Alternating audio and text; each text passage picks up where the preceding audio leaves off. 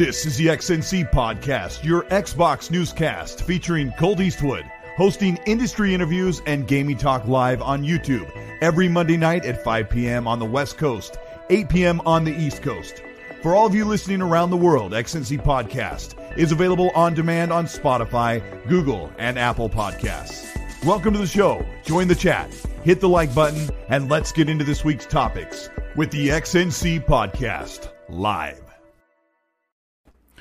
Welcome to episode 27. I'm Colt Eastwood, and this is the XNC podcast. And I've got two great people here with me. One, you probably don't see him a lot, but you've heard him throughout the years. I want to welcome to the show from IGN Australia, Luke Reilly, the expert in racing games. Thank you for that wonderful introduction. Yeah, yeah. Welcome nice to the show. so we were talking before the show about your uh, your history on IGN and what you've done. We'll get into that in a minute. But I also have to welcome back a good friend of mine from Game On Daily, the aggregate news website, your go to for everything yeah. gaming for the week. Gaz, how are you? I'm feeling good. I'm feeling good. It's 1 a.m. and I'm loving it. I'm loving it. And it's an honor to meet Luke, whose amazing review I had the pleasure of viewing on Forza Horizon, but I'm sure we'll get into it. Meet, nice to meet you, Luke. Apologies Likewise. for everything you're about to endure. Sorry. hey, you're the one. You're the one up at 1 a.m. I, I, I think Colt's done a f- pretty fantastic job of assembling three people in the most difficult time zones uh, yeah. to, to make work. Yeah, yeah. yeah, it it is crazy. You know, it, for me, it's 5 p.m. here on the West Coast, so that's you know, I, hey, I have to worry about being hungry for dinner time. You know, try that out. But uh, no, we'll make it. We'll make it. Uh, I, this is a real honor because I was just telling Luke before the show, like, I don't know how long you've been doing this, but I feel like since I've been like really digging into game reviews, like, cause I watch these game reviews before I go buy a game, that I've been seeing and hearing his voice for so long when I'm uh, checking out games like Dirt and Burnout and the Forza series and everything. So tell the audience, Luke, like, what is this egg you've cracked from? Like, what's what's the history of you and your career? Uh, well, I have been in games media for, uh, gosh, nearly twenty years now. I guess I kind of just I got straight into it after I graduated from from uni. I did some journal. I did some journalism at uni, and it was all really boring. Uh, but then I thought specialty journalism, I could do that. What could I do? Video games, motoring video games murdering. Video games was the first oh. one that let me in, uh, and, and that was it.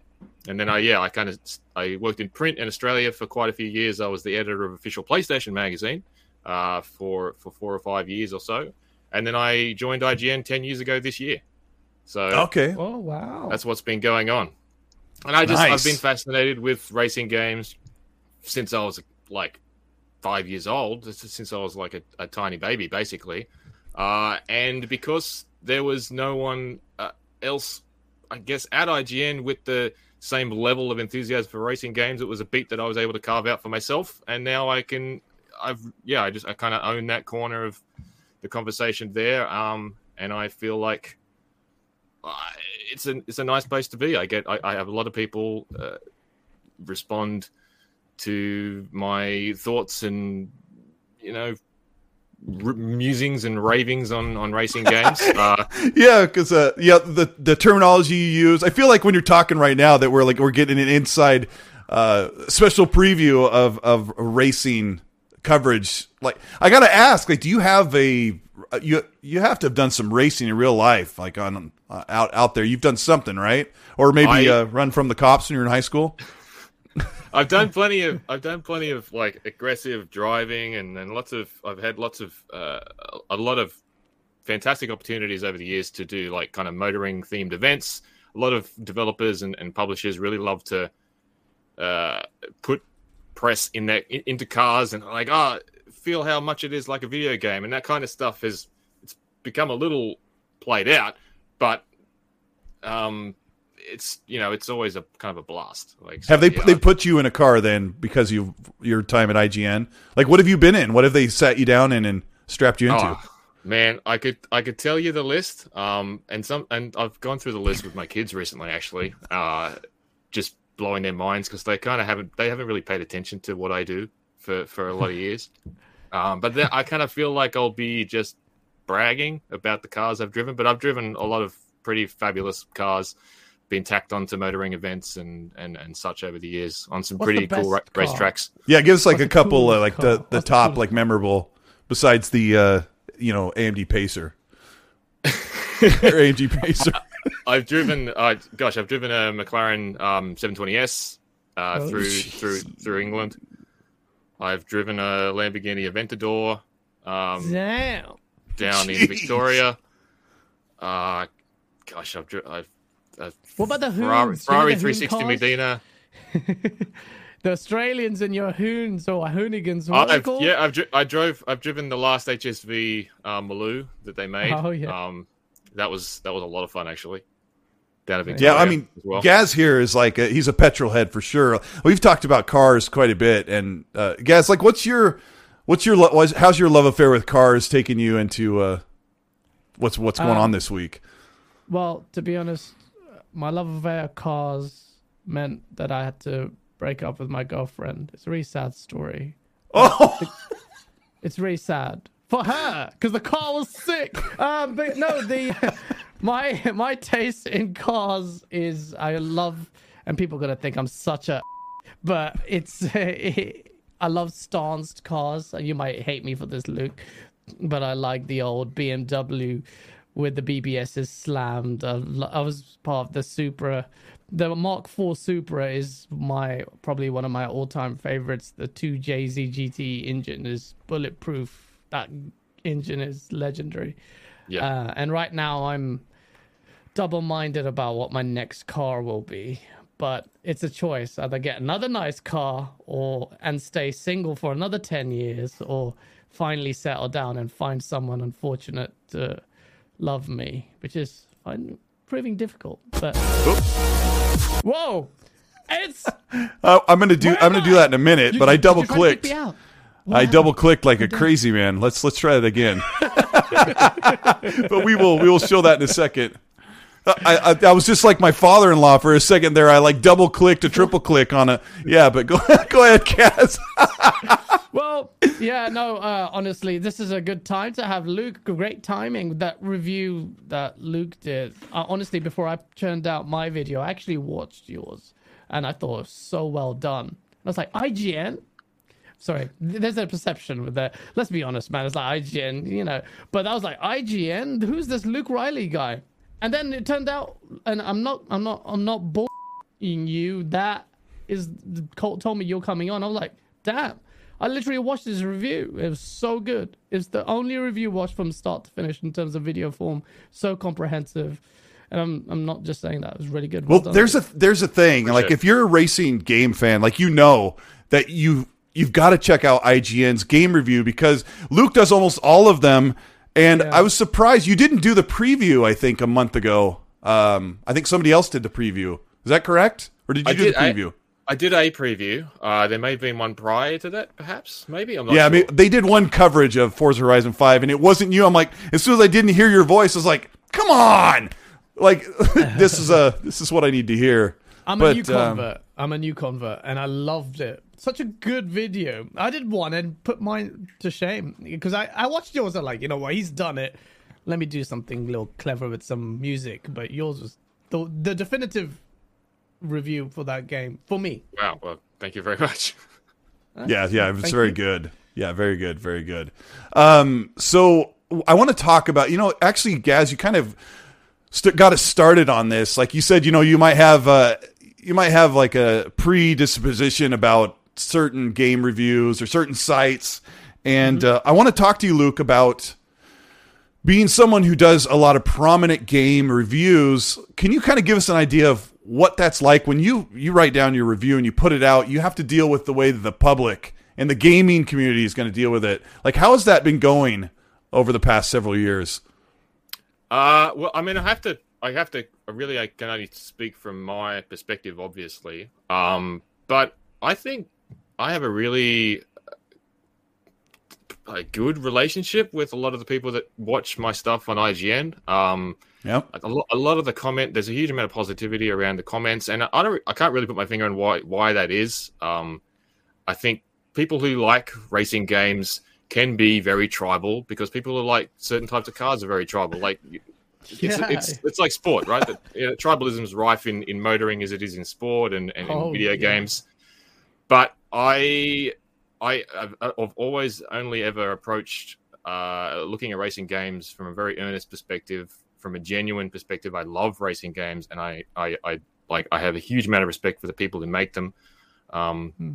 and I love hearing about how they get made, and like it's it's a it's a real fascination of mine. So that's how I come at it, and the response is always always is always really good. And so I, I, I have no complaints about the way that I'm perceived or the, the feedback that I get. Uh, and if people like, I certainly I've never asked people to agree with me. When, when I tell you what I think, I'm not telling you what to think. I'm just telling you yeah what yeah. I think. You know what I mean? That and that's that's that's I mean that's that's really where it where I'm at with it. Um so yeah, the feedback that I get is is is always really great. I have no complaints.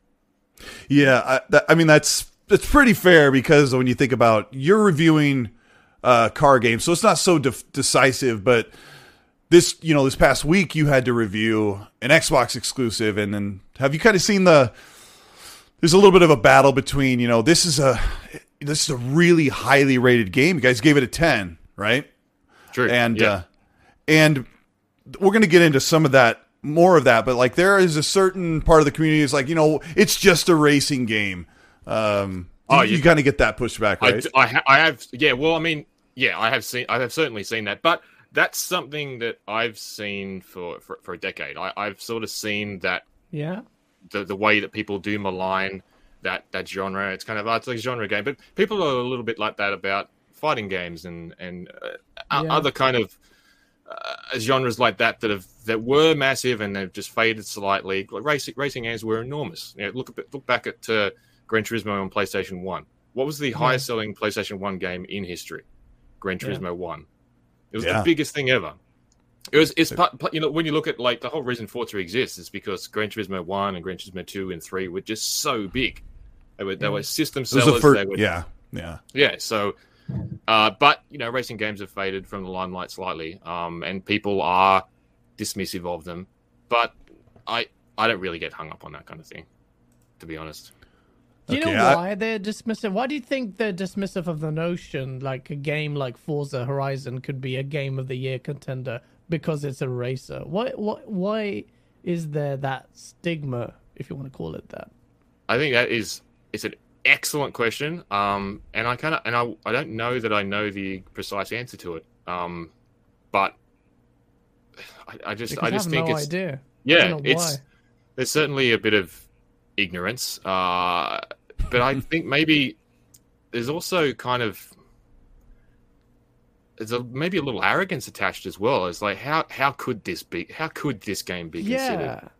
Yes, uh, as, yeah. as a game of the year. It's just cars. It's just driving around. It's like, well, you can make that. You can level that argument in any game. It's like, oh, it's just it's it's walking around with swords. well, I mean, there's two things missing, uh, yeah. Luke and Gaz. There's like two things missing from a racing game.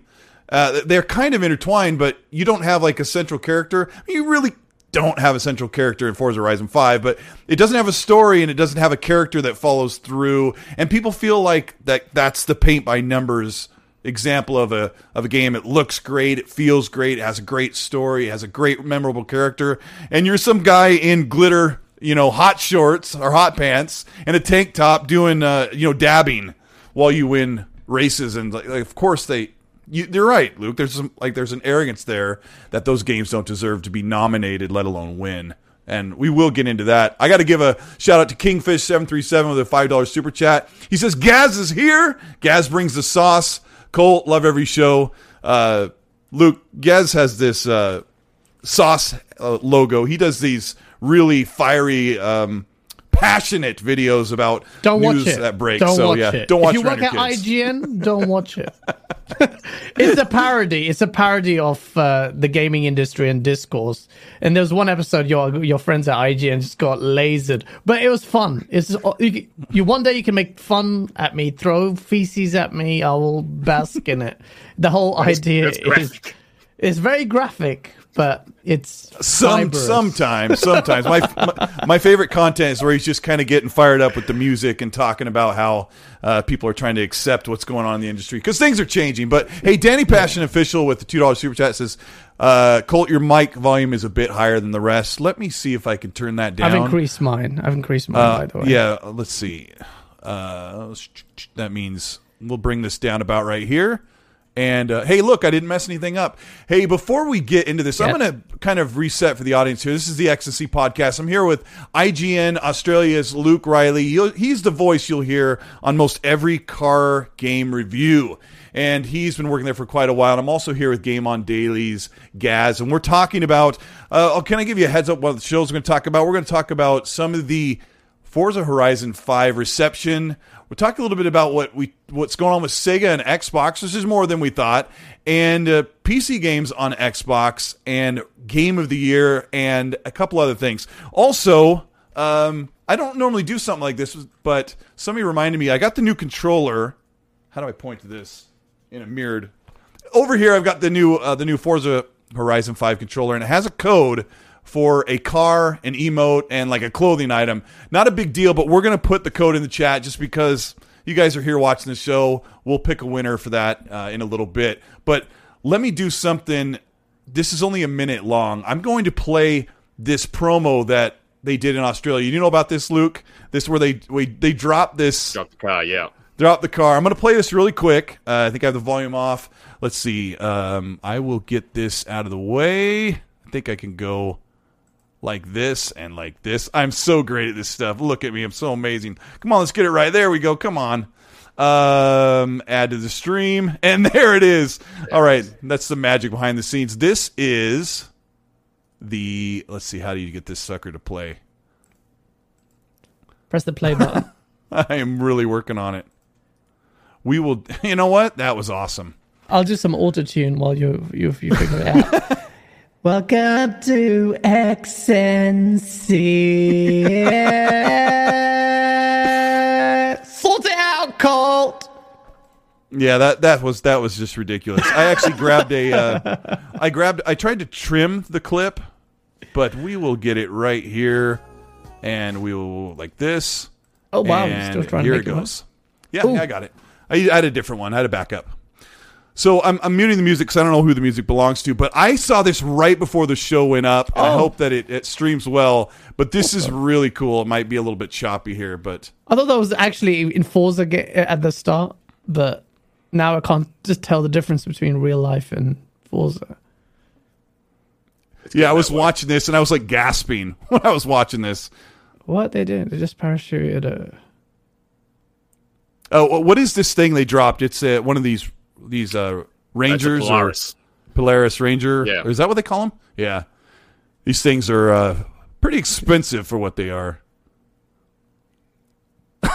this guy the guy like, just like wait what oh like that's a very intricate way to get into the vehicle he's trying to do a ken block kind of yeah, he's not gonna. He doesn't try to jump right into it, but he lands uh, oh, right. I would have rated it. him if he went straight in. That yeah, imagine if he went in Dukes Dukes yeah. of Hazzard style, just yeah, yeah like feet first. yeah, be amazing. It'd be bad if he went head first. Oh wow, okay. Yeah, yeah. Jose Linares says, "Holy crap, this real." Yeah, this is a stunt they pulled in Australia over uh, in Victoria. So, yeah, I just think this is cool. But we'll let this play for a second here. Um, I love driving these. That car yes. is firing. Isn't that the, the the stuff in Far Cry that just kills people? yeah, it's like that uh that poison in Far Cry Six. oh wow, yeah. that's uh interesting. yeah, I love that. I love that so much. So, like the pro, the marketing material. The yeah. Um, I was going to say, Luke. I thought Australia, Australia the Forza Horizon game there was my favorite. Something about Australia. the setting was was the one. Oh yes. Yeah. I don't know There if was- I've that's changed still. I love Mexico, but what what do you I'm think? like do you think I'm like have a even even for, for Australia a little bit? Well, yeah, I mean, obviously, sentimentally, that's that's a massive game for me. It'll it'll be that'll be a favorite game of mine forever. That one, that that Yeah. felt plucked from my brain as a as a child. Like I've talked Yeah? about this. I know I've talked I've talked about this on IGN at length. Um, so if anybody's sort of hearing this for the, hearing this for the second or third time again, uh, apologies. But yeah, like you when you're a kid and you, you know you, you kind of love cars and you grow up around cars and and you think to yourself, wouldn't it be great if there was a racing game that had all these things, had all these cars in particular that are around me all the time? Yeah, Um, and I was always kind of jealous of the like the, the US experience and, and certainly the UK experience. Has UK's got such a thriving racing game scene, and the US is obviously a huge market, and tons of racing games get created there, and a huge motoring scene over there as well. And all the games I played reflected those scenes, but never reflected ours. You know, and it's, and it's a lot to ask for such a small uh, territory to ever have a game of that caliber uh, Yeah. arrive. You know, and and then suddenly it did. Um, and so that game was really what a special. game! yeah, it's, really, it's most really everybody's special game. favorite Horizon. So did um, so did you feel like when you got into Australia in the game, like they nailed the feel and look of some of the locations? Yeah, absolutely. And it's kind of what it's it's what they've done with each with, with each successive game. Uh, and it's that what they want to hear back from the people is that yes, they got the street signs right. Yes, you got the road markings exactly right. Yes, that's so important. like yes, the bins look exactly right because you know it's all those tiny little things that if Yeah. they get those things wrong, you'll play it and you're like, ah, yeah, it's kind of fine, but it doesn't really feel authentic. Uh, if you don't nail those tiny details, those little granular details, um, and that's one of the one of the really admirable things about the way Playground works is that they really drill down on those tiny granular details and they build this huge, uh, like really detailed picture of like of like authenticity um, that makes it kind of believable and makes you feel like you've really traveled to a new place. So like when I drive around Mexico, it'd be like it'd be certainly like disingenuous of me to to claim that oh you know Mexico it's so authentic and everything feels real because I've never been there. I've never yeah, been there. have Yeah. You know what I mean? But I can, Right. I but I've but I've driven around the UK and I've certainly and I've driven like I've driven around the Cotswolds uh, area for Oh, instance yeah? when I went over there to visit the studio for our reveal of the game Forza Horizon Four. Oh. And I've obviously driven around Australia naturally. So when I play those games, I can look at the parts of those games and say, yeah, this does feel really right. And then Mm. I can trust in the process that I'm assuming Mexico is just like built to that like nth degree of uh, of detail also, you know. So and and, and I assume any, any any Mexican players of Forza will be the first ones to be to say, uh, I don't know, this kind of doesn't feel right, or this this these we you know what's this sign or what's this kind of road marking? This doesn't feel right. And I'm, I'm not I'm not hearing I'm not hearing that at the moment. So I, I don't know. I don't slow enough. I'm not slow slow enough driver to uh, actually see the signs. I just bl- blast past them and knock them Yeah. off the out of the concrete. yeah, Uh, I, I got to ask Luke, what's um? I, I don't care how old or how uh, lame some people may think it, but what is your absolute favorite racing game? That just is just your favorite overall. uh well, gosh, I mean that's a really tricky question. Um, I know you play almost all of them. I mean, if you Yeah. reviewed almost every one of them. over the So which one is certainly. like does that you know really does it for you? Uh, I mean, the, the the game that I can always go back to is Horizon Three. Like, it's just it's such a special game to me. Um, but in terms of like some really uh, important racing slash driving games to me, like Gran, the first Gran Turismo was was enormous. Mm-hmm. Uh, and, and the first driver, for instance, is, is a really big Oh. one for me as well. Yes, Yeah. Driver was so great. Driver, When- wow. did- Yeah. when you uh, Gaz, you also played Gran Turismo on the PlayStation, right? Back in the day. Oh Um, yeah, yeah. Is it weird that my memory of that game when I played it was it looked like the real thing back then? Yeah, it's so funny. If you look at it now, you're like, what was I thinking? You look But at it now; was it's like real. made out of nine pixels. But do you have that same memory, Luke? When you, Yeah, definitely. Yeah.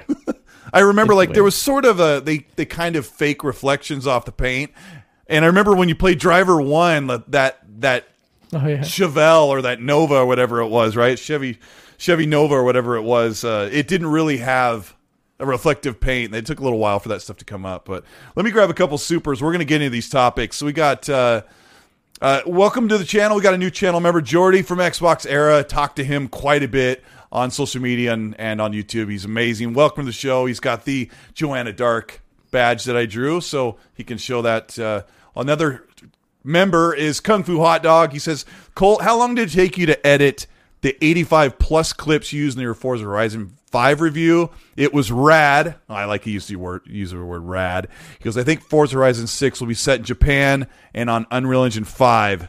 Gaz, stay single, dude. Okay, he packed that that one pretty good, but be hard. Don't worry. I, I did notice that somebody else edited your Forza Horizon review, Luke. So that meant that you wrote everything uh, after you collaborated all your time, and then you sat down and did the voiceover work, and you handed off to a person who puts the clips together. Like, do you? How does that work? Like, do you record like a hundred clips or fifty clips and give them to, uh, you know, the next person? Uh, in, in terms of our process, yeah, our the Yeah. pro- process here in Australia is kind of um, it's really just the pair of us. It's it's myself and Tristan Ogilvie, who I've worked with over Okay. various in, in various jobs. I used to work with in magazines. and Now we work in, in at IGN together, so it's very collaborative. I yeah, I write the reviews and I curate the clips, and um, then he puts it all together. So all the reviews that you see from from me and IGN, they'll have been assembled by by Tristan, and we oh, have very nice. yeah, we have this very uh, uh, symbiotic relationship at this point where I I I don't even need to give him I don't even need to time code videos or, or any direction Wow. whatsoever.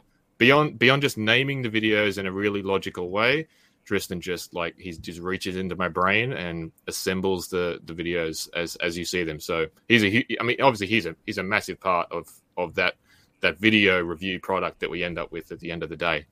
Oh heck yeah! I mean, you guys got a million views on that review. Uh, my review took me about um, six or seven hours, probably, of production, and I, I threw all of them in and started organizing them. And Gaz put out a review. It took a long time, and that that would be nice to kind of have a uh, a co partner to do some of the heavy lifting. Some of that part can, stuff can take a long time, but Totally, yeah. so and worth work it. at IGN mean, it's tricky. and go to the Cotswolds. Come on, Carl. We're, we're in we're in the company of Luke Reilly of IGN, man. Uh, yeah, peasants. Yeah, so, but uh, that's really that's really cool. But the, yeah, thanks for that that comment there, Kung Fu Hot Dog. Let's see, we got uh, T- Tunces the cat says meow for five dollars super chat. And I love that. That's great. I mean, you know, we welcome everybody here, whether you're human or you're feline. But you know, thank you for stopping by the show. And Hargy Chani with a five dollars super chat says, "Gaz, bring the sauce." And Luke, Always. since you are reviewing racing games, do you think they count in the game of the year discussion? You kind of covered this. Uh, he Yeah. asked this question uh, about ten minutes ago.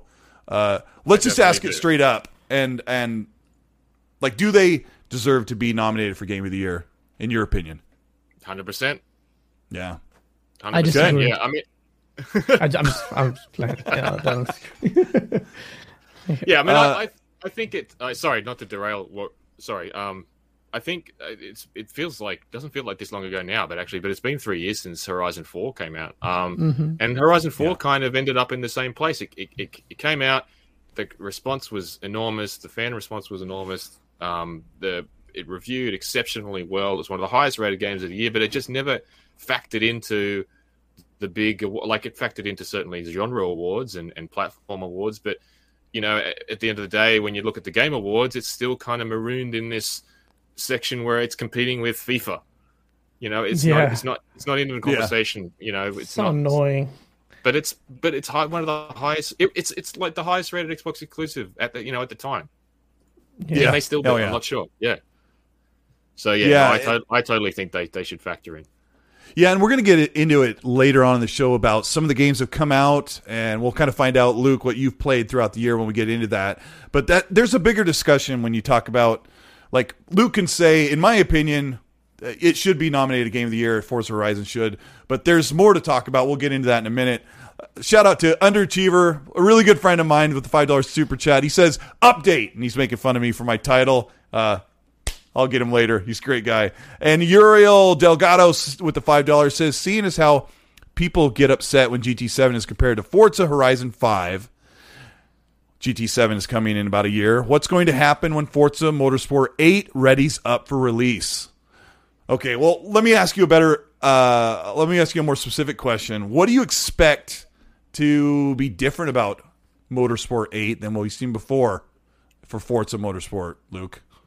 I think a huge part of it will be the multiplayer component.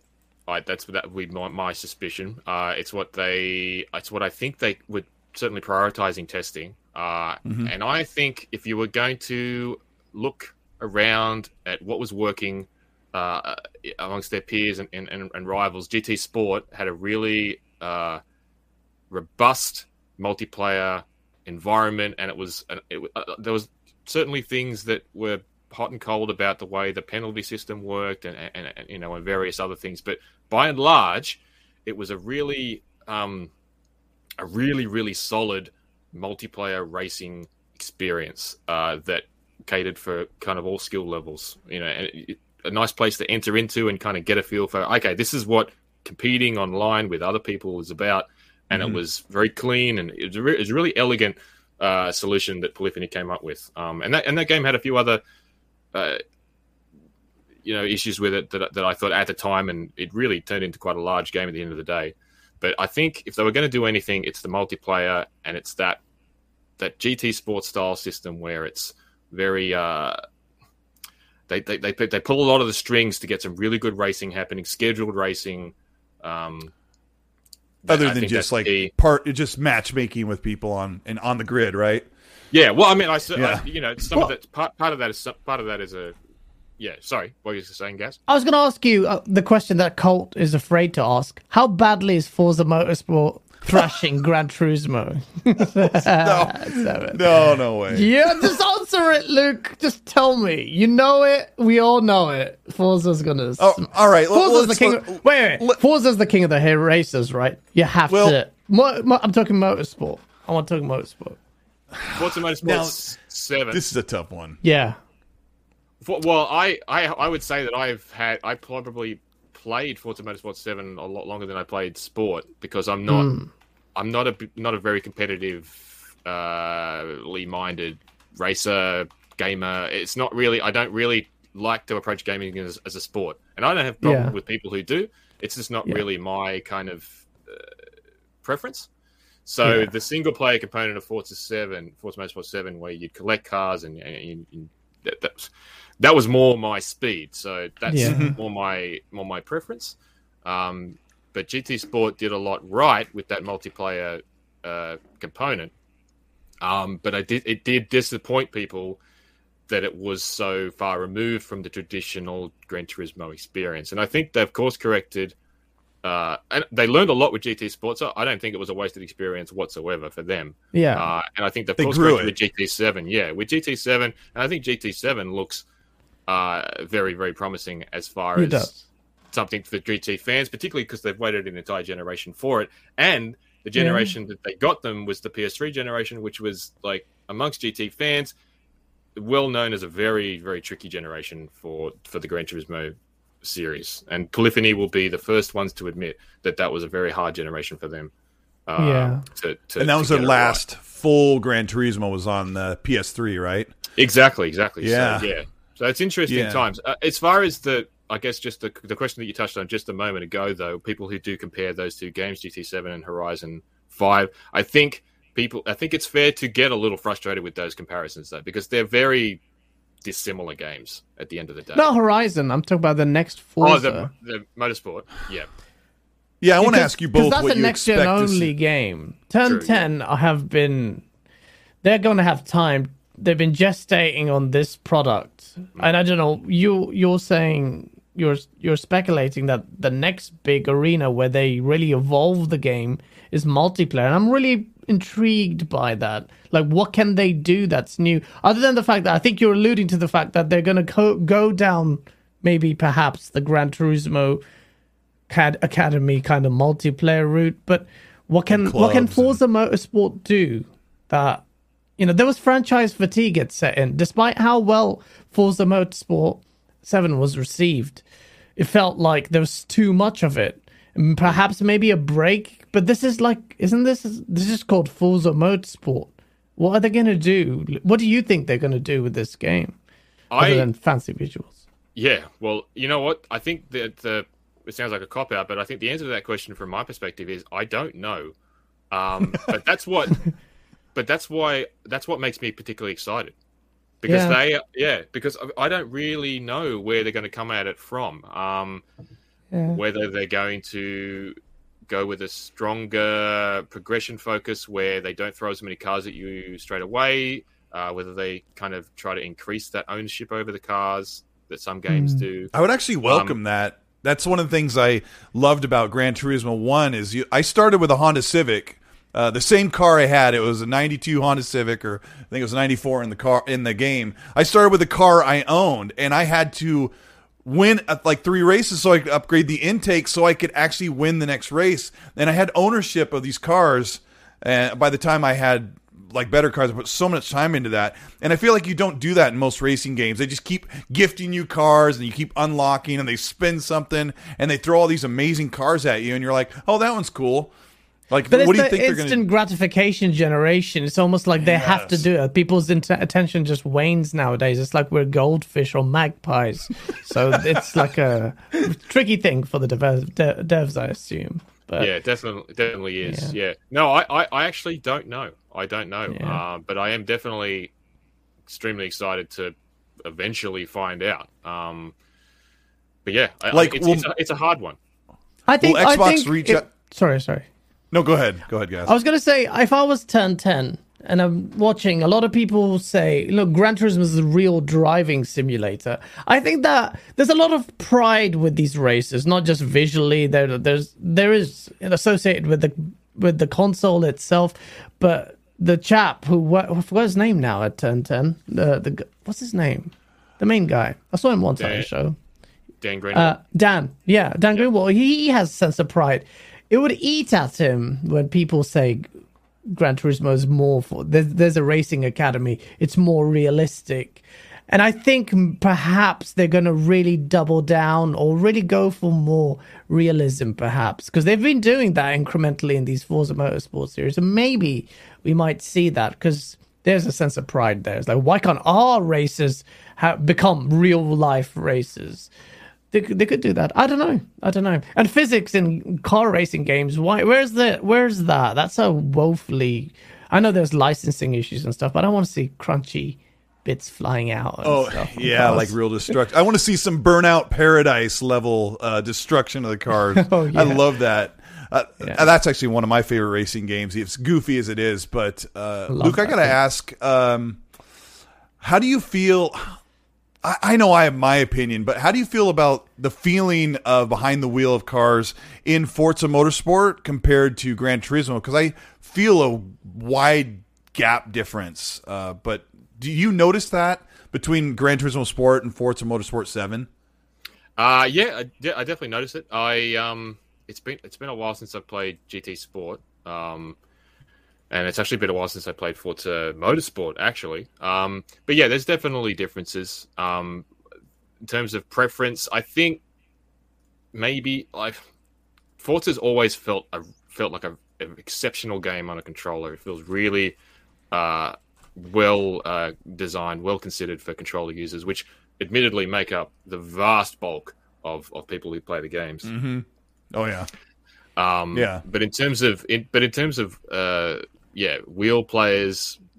Um, yeah, I know. I, it's it's hard to say. I think Gran Turismo's wheel feel is is is, is really good, but it's some of that may be part down to the wheel itself that you know, you're using. You know, back, yeah. back when we had the office, um, we had a whole bunch of wheels Toys. that we'd have to plug in and unplug and, and put back on the rig, and you know, so there's there's differences across the wheels uh, between the games as well it's kind of it's it's kind of hard to say. Like I, it's there. Yeah, the the feel of both of those games is certainly different. You could I could definitely you know you play one, play the other. You know which one you're playing. Um, but I don't know that I'd.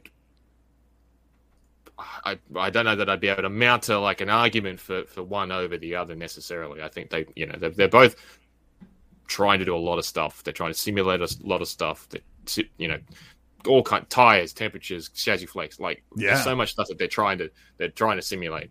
Um, so I, I, I think it'd be unfair of me to try to pick a yeah. pick someone who's who's doing something better. Okay. Yeah, do you normally play your racers on a controller, or do you try to split that up?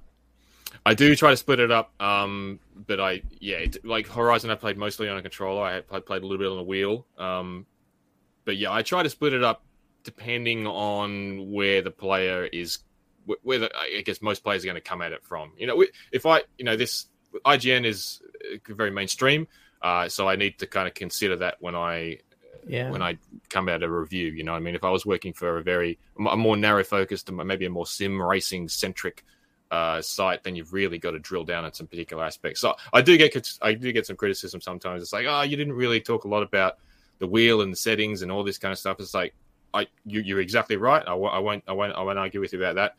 But at some point, you know, when you've got a ten or eleven minute review, it's like I'm trying to cover a lot of stuff. Yeah, it's like yeah, yeah. I, I, I can't I can't really spend two or three minutes now drilling down on some wheel settings that 95% of the people plus are going to be like, I don't know what this means. Steering linearity. yeah, yeah, yeah, yeah, What's he talking about? Right. I'll move it this way. I'll move it. But the real question, exactly. The real question, Luke, do you wear a, a zip up racing suit and a diaper so that you can go to the bathroom while you're playing? I do. I do have a zip up racing suit that um, Xbox. It's very absorbent. yeah, Xbox sent to um, to us a few years ago. Actually, Xbox Australia did a Xbox onesie. Uh, oh yeah! oh yeah, my it, gosh! It's That's themed, and okay. it is in a drawer somewhere in my house. Uh, but yeah, no, but I don't. I don't. I don't. I don't. I don't wear a lot of gear. A lot. I, I, I know the pros wear wear their gloves and all that sort of stuff, and I will stick up for them all day.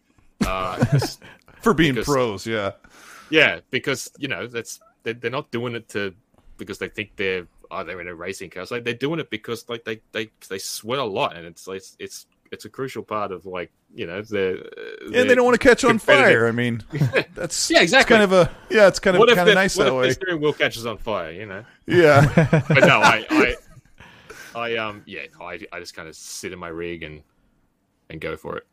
Yeah, yeah. Hey, Kung Fu Hot Dog, thanks so much for the five pound super chat. Says, Good day, Luke. Love your IGN reviews. Yes, did you enjoy the Motorstorm series?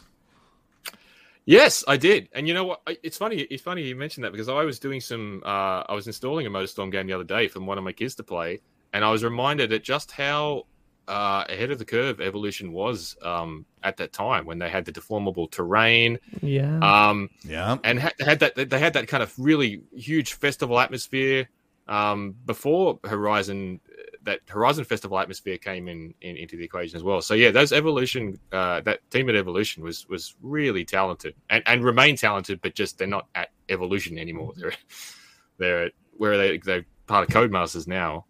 Um, but uh, yeah, no, I really enjoyed the Motorstorm games.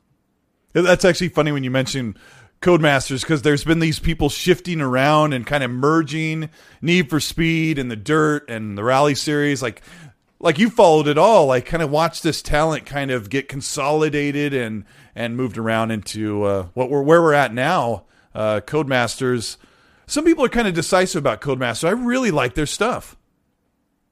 Yeah man yeah codemasters have they've, they've been around a long time and they have yeah. a huge amount of pedigree and history in the racing genre. Um, and I think some people are a little dismissive of that. I, I would agree, but I think when you look at their catalog, you look at their dirt, their, their rally games, they have like they've been try they've been pushing the rally genre for, for over two Years. decades.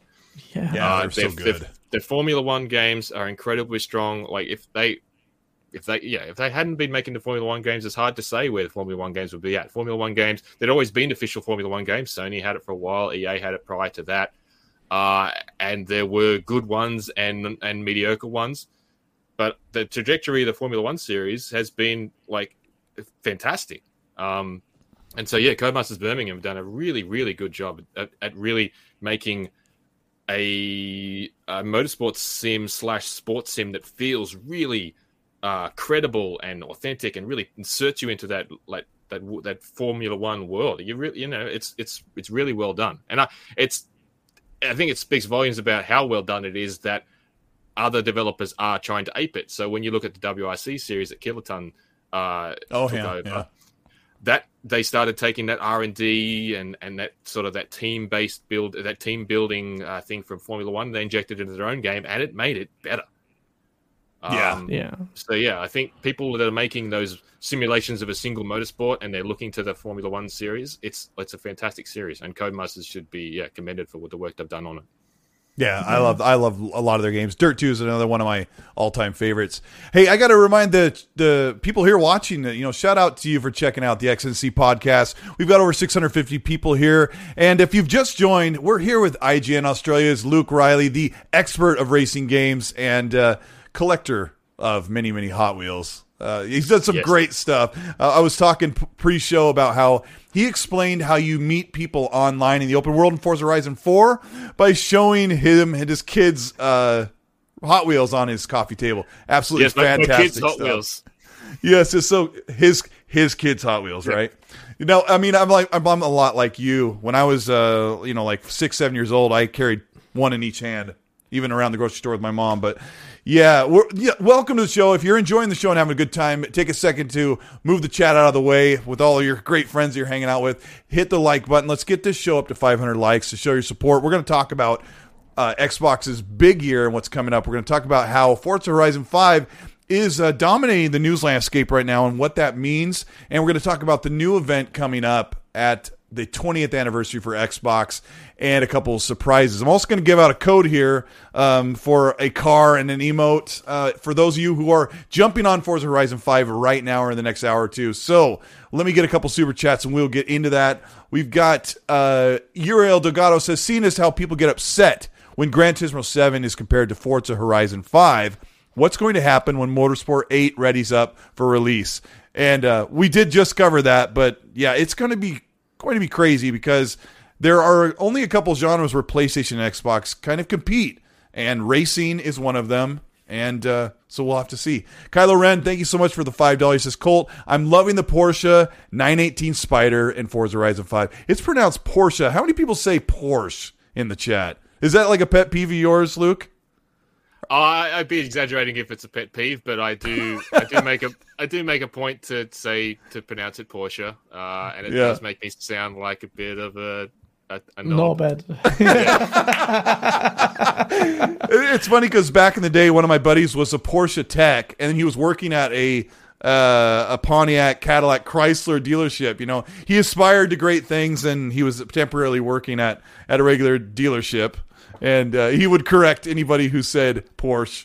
So that's why I had to bring Luke, that listen up. Listen to this American guy telling us how to pronounce things. It's quite funny, isn't it? like yeah, you invented the language. yeah, exactly. Oh, come on, come on now. And, and you know, you got to give me credit because I do try my best. I'm trying to you learn. Do, you do. I try to learn, even if, if I'm learning the lingo and the uh, and the words that you're not supposed to say around other people, but. Yeah, I'm teaching a Pakistani. You. You're trying that as well, so that's fine. Yeah, yeah. Luke, um, Gaz is uh, in the UK and he's was born in Pakistan, so he has he's got uh, teaching him all the swear words. That's all I'm teaching him. That's and the good stuff to eat. yeah, yep, exactly. Yep. uh, also, Kylo Ren says, "Gaz, bring all the sauce when it comes to the game of the year conversation." So we will get into that. Hell yeah. Edvin, uh, Edvin is a is a new friend of mine. Thank you so much for five dollars super chat. He says, we're going to talk about Edvin and some of the stuff that him and I are working on some stuff. I'm going to get into that here in a couple weeks. Uh, I can't wait to get started on things tomorrow. But he says Assetto Corsa Competizione will give Gran Turismo 7 and Forza Motorsport 8 a run for their money when it comes to actual sim racing. And he goes, "Hey, but what do I know? I hear good you things about much, Assetto Corsa." Whoever that was, he, uh, yeah, he's he's a good guy. he knows his he knows his racing games. Uh, real quick, Luke, like Assetto Corsa. Yeah. Yeah. No, so, so of course, a competizione. I, I, um, yeah, I liked that a lot. I really liked the feel of it, and I liked where it was going. Um, it had obviously had a great bunch of uh, racetracks, a really great selection of cars because of the series it was it was it was representing. On console, it was um, a little little dodgy. Um, mm-hmm. little, there was some kind of quirks on console that were made, made it a slightly frustrating play uh, to, to, to play. But in terms of uh, where their heads at, where where Kunos Simulations heads at, uh, no, I think it's yeah, it was really really really good. Also, Assetto Corsa's getting a full PS5 and Xbox Series X enhancement. Uh, Yep. it either just did or it's on the way. Uh, he shared with me a nice sizzle trailer of the upgraded visuals, so you'll get like that all high resolution, 60 frames on your big, massive TV. So that's a good thing. Uh, Neil B, uh, Mo B, thank you so much for the five dollar. He says, "Colt, love the show. Everyone, hit that like button." So yeah, let's hit the like button. Let's get into. Uh, Forza Horizon 5 launched in early access, and this is a bit of a controversy. Yeah, I've noticed that. yeah, is it with you and the word controversy and pronou- pronunciation? I love it. I love it. Just like uh, aluminium. Yeah. No, but uh, Aluminium. oh so the game the game releases on November 9th, but November 5th, if you paid for the premium edition, you got the game early. But Xbox tells the world you get our exclusives, our first party games, day and date on Game Pass. Gaz, let me start with you because I want I haven't really talked to you about this, but what is your opinion on this controversy? People are such entitled.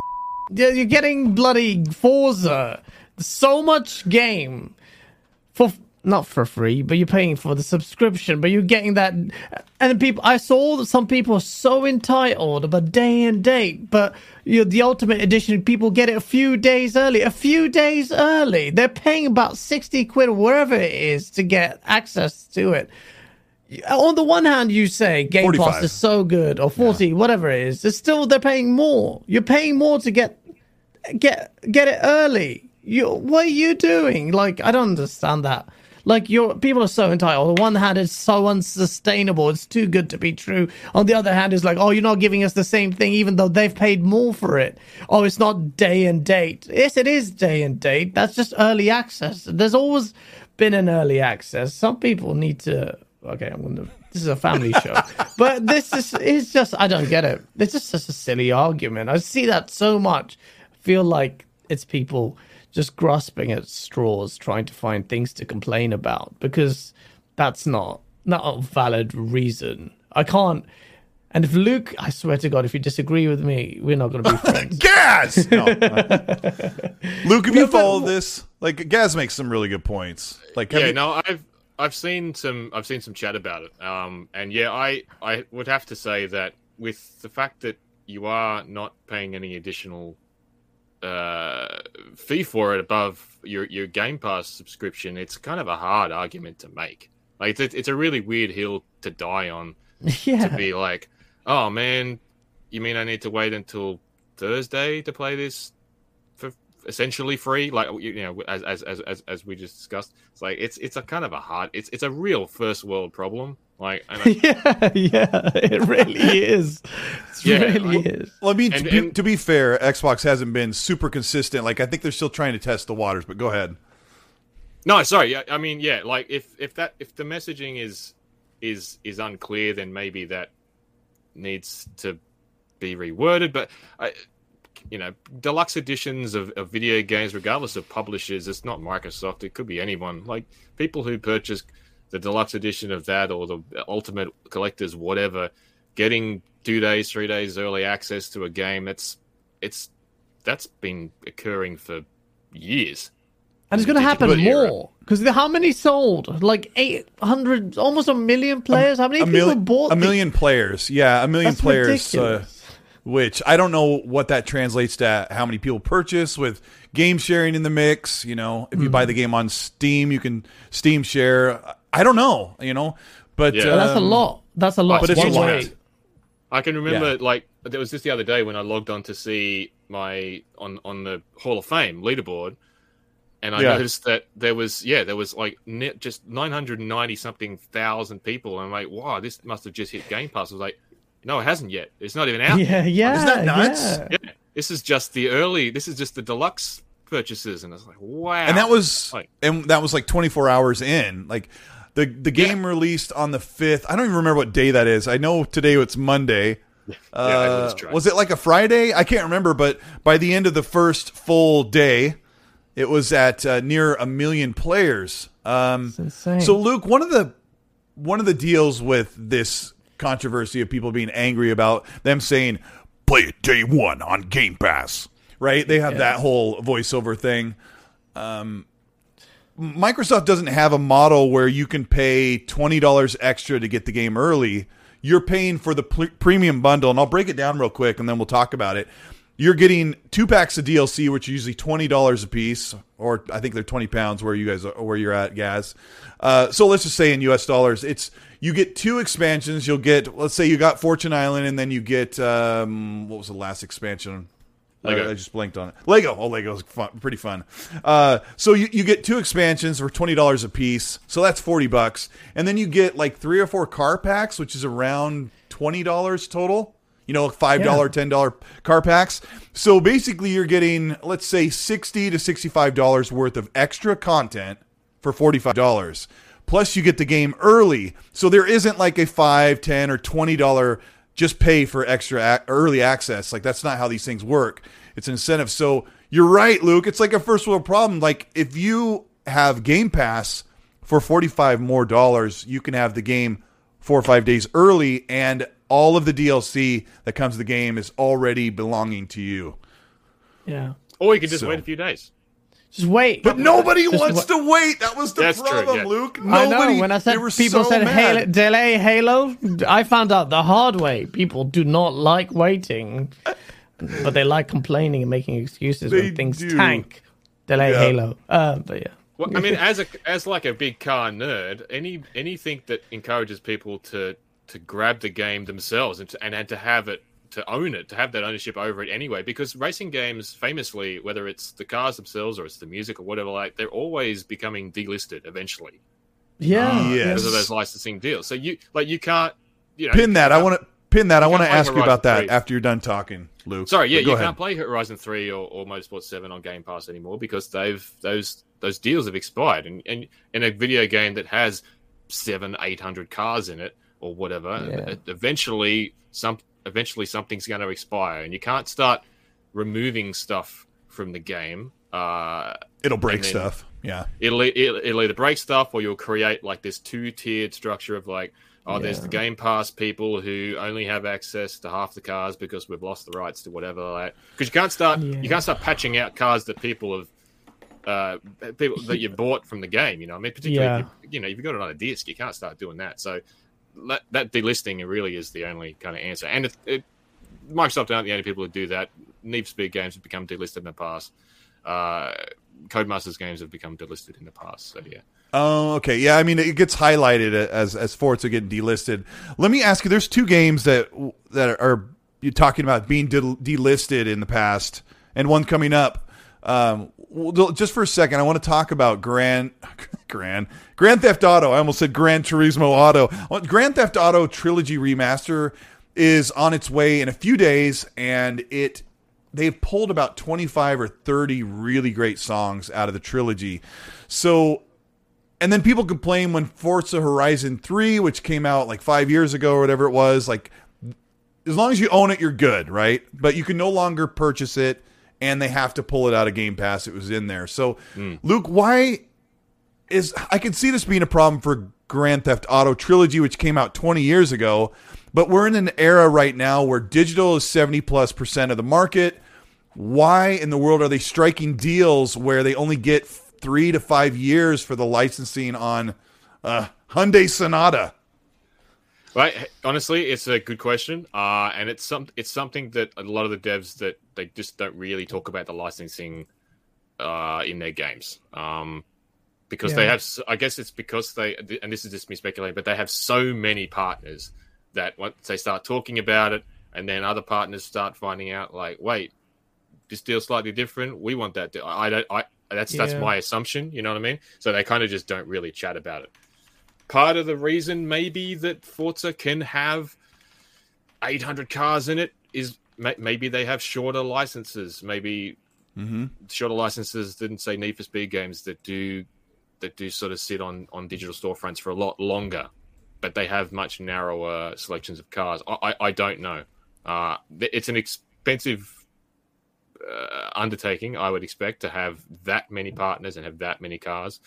Um, and have it indefinite. Like to strike a deal with Porsche and say, "Hey, we want the licensing for the car, but we want to have it for we want the game to persist and be preserved." mm. and that doesn't and work. Be, and to be able to sell it forever, I guess not. I guess not. Yeah, no, it's a good question, but I don't I don't quite know the answer to that side of things. It's a very it's a very businessy question uh, that either devs don't really uh, aren't really privy to or can't really discuss. Um, I actually uh, talked to um, I talked to Bill Stillwell, who used to work with the Xbox Group, and they worked in building games. And he said that some of the licensing, Luke and Gaz, he said some of the licensing for music or for car models or for different things that were had to be licensed. He said they went back to bring games in back compat forward, and that's one of the biggest hurdles is licensing. He said yeah. they literally found dinner napkins with a licensing agreement scribbled in pen like you you agree to use this song or whatever. And he said they have to take this napkin and scan it and send it off and talk about extending permission. So it's a super funky. And of course uh, we don't blame you luke for not knowing the ins and outs of that but it is an interesting discussion uh, one more thing I'll add to that for the audience is if you do get in an argument with someone about why they're delisting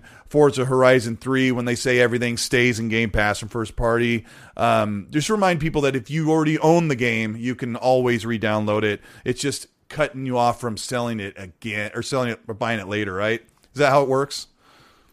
Oh yeah, hundred percent. Yeah, yeah, yeah. I mean, I, hell, I I was the, I made a video the other day, Tristan and I, with just sort of a look back at the Forza, charting the Forza series uh, from from the very beginning, and I was pulling down DLC for Forza Motorsport Two on my 360 um, to just make sure that my save file worked because my save file uh-huh. wouldn't open without having all of that content downloaded. And so it's all still there. Like don't don't worry about it. Once you because once you, you purchased it, it right? Exactly, you own yeah. it. Yeah. Yeah. yeah. And I think to their credit, when Forza Motorsport 7 was imminently about to exp- like, expire and, and become delisted, they were there was a fire sale on that DLC. They just wanted to. Oh, just, okay. They just, they just, wanted to put it out there. They're like, yeah, if you're still playing Forza Seven, or if you want to get on board, here's the DLC. It's like a buckle. like it's just get it. You know, just just get it before we can't sell it anymore. Basically, they just yeah. want to put it in people's hands. So, I think yeah, it's just kind of it's just the business reality of of, mm-hmm. of, of that. Like you like you said, you saw it with the music in GTA, which is a which is tragic. Some, particularly some of those songs, how crucial some of those songs are oh, to certain points they, in the game. They took out "Welcome to the Jungle" Jungle by Guns N' Roses, like, and they took out a bunch. Of, they took out Billie Jean from Michael Jackson. Some of these like real gosh dang it! I was I'm so excited to kind of mess around yeah. with that game this year, and they took Billie took Jean is the first song that everybody hears in Vice City. It was yeah. Anyway. and you think it's an accident. It's and it's engineered as this like this lovely accident. Like you kind of you feel like you're the only person in the world. I've just sat in sat in this yeah. car and Billie Jean just started on the radio, and I'm in the oh, 80s. Man. But it happens to everyone. It's so like well engineered, and now it's yeah. gone. Yeah, it really sucks. well, it was um, gone. So I know they took it out of the the other remasters. So you're saying it's definitely not in these new ones either? Yeah, I don't have the list in front of me, but there's okay. like 25 songs that they pulled out, and I looked through, and half of them I was like, okay, I'll excuse it, and then there were some other ones like, oh man, I need those songs uh, to get the whole experience, but yeah, I guess we'll find out. Yeah, yeah, yeah, we'll find out for sure. I don't think I don't know how. Some of those things where there's smoke, there's fire. It's probably true. Mm. Oh, so here's the next thing that comes with Forza Horizon 5. So we talked about how they got a million people playing day one. The game isn't even, the game comes out tonight uh, in like three hours from now for most people across the globe, uh, or at least in the US in three hours. So they had a million people playing. And then there was the excuse from the people who didn't want to see Xbox have a great success that the game was cracked on PC day one. Did you hear about this, Luke? I did not. I have to confess, I did not hear about this. Okay, so what happens is uh, these big games hit the PC market, and the hackers go to work and crack the game so they can make a downloadable torrent and give people access to the game free. And they did this while the game is in early access for the people that paid for it. Somebody gets buys the early access, uh, reverse engineers or whatever, and, and, gets it into the hacker realm, and then you've got a uh, cracked game where you can download the game for free. So one of the arguments that was persisting online quite a bit yesterday was that oh well, who cares? They they got a million people playing, but how many of those people played it pirated? Have you been have you dealt with the the pirating uh I don't want to say the pirating fiasco? scene, but have you have you dealt with the the pirating fiasco in your professional life where people come up with this? So why don't I just take it for free? Uh well, I mean, not not really. Uh, from from my from my side of the fence, uh, it doesn't really doesn't really come up. People don't approach me with with that kind of with that kind of stuff. So yeah, I'm not really exposed to that. with like like open up their coat and go, "Hey, Luke." the guy from Resident Evil, uh, selling stuff. But yeah, I think like I, I just think looking at that, looking at that uh, that that Hall of Fame, I, I don't know. I mean, I have I'll be the first one to admit that I definitely don't know how the the sausage gets made and how that or how all that sort of piracy stuff would work with a game that is so online uh, yeah. focused. And so I don't know how many of those people would be able to be uh, populating that Hall of Fame leaderboard. On I, I don't know how the game. I, it feels like something that wouldn't work. Like I know there's an offline component of that game. You can play it offline.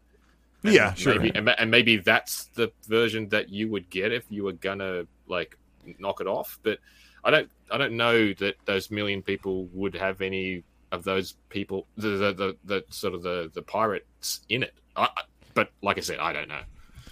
I mean, it's a small, small, small group of of gamers, and you know, somebody said in the chat like one percent. It's probably very small. Gaz, what what was your reaction to this yesterday? it seems like uh, I think it was off the series of narratives that got immediately destroyed. So I saw this thing where uh, such a stupid narrative where apparently, actually, there was some semblance of, I guess, some truth to it. Why do Xbox gamers always recede to the good gameplay argument when visuals are called into question. This was off the back of Halo. And then there's and Luke, you're probably beyond the cesspit of Twitter when it comes to these kind this kind of discourse. But we like to swim in the source, as we say, because it's just sometimes the gutter is fun.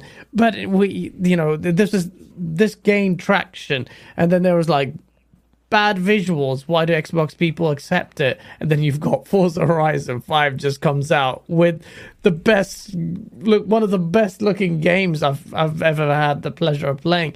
And then they were like game then this was this was compounded by the box sales for Guardians of the Galaxy in the UK where you know a significant amount of players bought the game on PlayStation over Xbox, but this was box sales and completely disregarded digital sales. And then they were like, ah, you see, you see, Game Pass is killing the industry. And then you've got this thing where almost a million people are paid for the premium version, and that doesn't reconcile and sit well with the narrative that they've been building for so well for that week so hastily, and then that just collided. I was like, "Oh, it's got to be piracy," um, and there was me just sitting there maniacally laughing and quite sadly entertained by this for someone in his mid thirties. But I loved it, and really, that's what it is. It's just it's just silly narratives. You are you really going to assign what kind of percentage you're you going to assign to uh, this n- nearly one million people supposedly pirating the game. 10% mm hmm of the pirated it, 20%, say 30% pirated that game.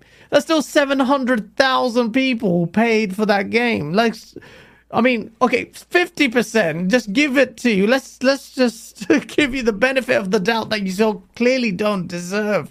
You great supine protoplasmic invertebrate jellies. But yes! okay, fine. How dare you go fine. scientific on them? You know, part of the part of the problem but was it's so silly. It's so silly, but I love it. For me, this is the gaming industry. I love the stupidity because it's just nice. It's just bask in it. But in seriousness, I think there is a point to be made about Game Pass and you know the sustainability and things. I think Microsoft will be very happy with the performance, the genuine non-pirated performance of something like this.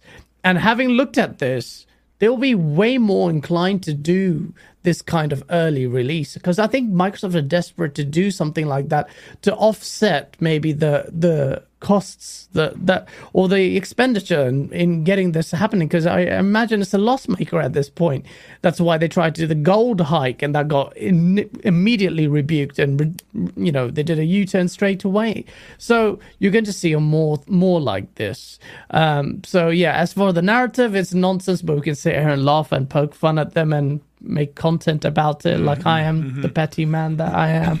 But generally, I think it speaks of the industry evolving quite a bit. Um, but if we can ever find out what that actual percentage of piracy, piracy is, then that'd be interesting to know. But I since severely doubt it's anything remotely substantial serious yeah, that yeah, yeah or substantial so that would be cause because but any piracy is bad piracy Unless you live in Pakistan where piracy is fine, but that's different. hey man, that's a different story. well, I mean that is that is kind of where I wanted to lead this because um, you, you got to wonder what they're going to do next. This kind of goes into the talk about Halo, but Gaz is right. Like I think this is a good idea for Xbox to say, you know, why don't we offer early access and kind of see if we can get more people to maybe spend a little extra. I mean, that's what business does. But obviously, an early access premium deluxe package with mo- with more DLC is wildly popular right now. Like yeah. it, it worked, right? They had a million people, or they had five hundred plus thousand people that at least that individually bought up on this, right? Luke, is that kind of what you're seeing? Yeah, I think it, it obviously worked worked way better than I would have anticipated. Uh, it's way more people than I kind of thought would be on board day one with the with the deluxe edition. But yeah, I I like I kind of it's hard it's a lot of people associate downloadable content and and, and, and pre-order content and microtransactions and, and they kind of lump them into the same uh, jar. But for me, yeah. they're quite detached because I don't I absolutely don't mind paying for a la carte uh, additional content on top of a game that I'm really enjoying playing. What I don't like is uh, say spending money on a virtual currency for, for for loot boxes or you know for a chance Shark of this cards. or a chance of that. Like all of that stuff is sure, sure. yeah. That's different to, to, to me than like here's seven more cars for this game that you love. And like, yeah, sure. What's that? Eight bucks? No worries. I'll take right. that. Um so yeah, yeah. no, I, yeah, I think um yeah, I think obviously if that that I guess, system of uh, offering several days early access to, to, to the people who hop on board, who were probably going to hop on board anyway uh, with, with yeah. the deluxes and the whatever's. If that works, that works. Okay, well, let's talk yeah. about Halo Infinite. And hopefully, Luke, you dabble in more than games that are just four wheeled, right?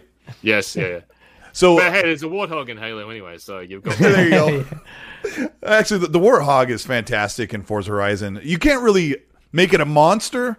But I don't know what it just feels so good to. It's such a bumbling, uh, soft and squishy vehicle. I don't know. I just love love this the suspension on it, but soft and squishy vehicle. I don't know what else to call That's it, but like when I of the warthog, I don't like to drive the warthog in uh, dashboard view, so I use third person because it just oh, yeah. doesn't look that good with it's got a tall dash and tall hood. But you know, you know what I'm talking about, right? So, yeah. but when you watch it in third person, those big wheels are just kind of, you know, uh, they're very voluptuous. But let's uh, talk about you describing here. But never mind. you you know what I'm talking about. So uh, yeah, I love the Warthog, but uh, let's talk about Halo Infinite because uh, we're going to start hearing more about Halo Infinite very soon. I'm really excited. Some things are coming my way, so I'm super excited about it. I'm sure Luke and your circle, you'll get to uh, see some of Halo uh, maybe a little earlier for some people here watching. So we're very grateful. But uh, there's two questions here. One is, Luke, do you think that they will have a early access deluxe model, even though the multiplayer is free?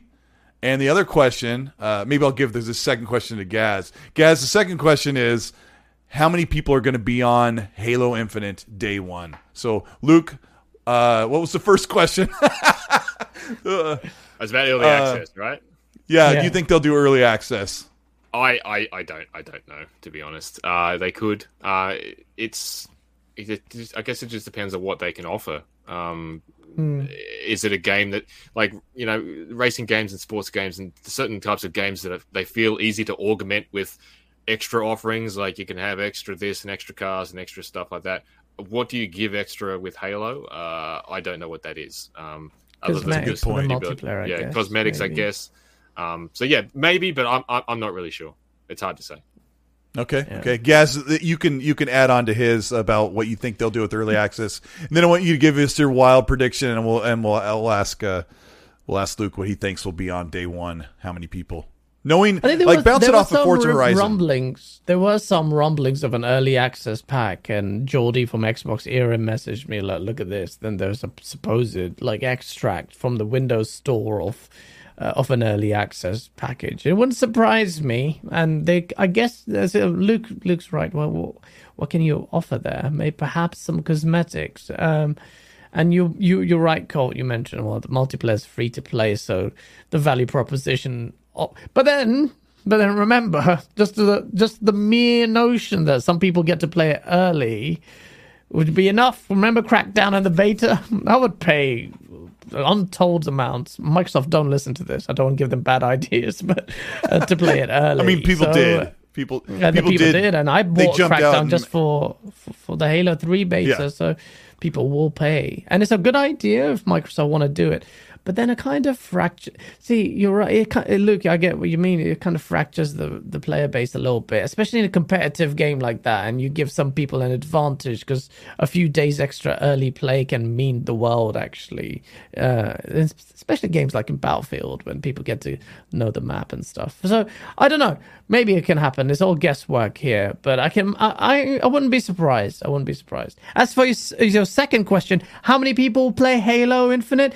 Approximately seven people. Colt, seven people. What do you want me to do at this point? It's just like I'm gonna put, pluck a number out. Then I have no. You, are you serious? You, you can't make an educated, scientific, mathematical. Do I look educated? From all of, no. um, from all of your. Are we doing closest without going over? Because I'll say eight.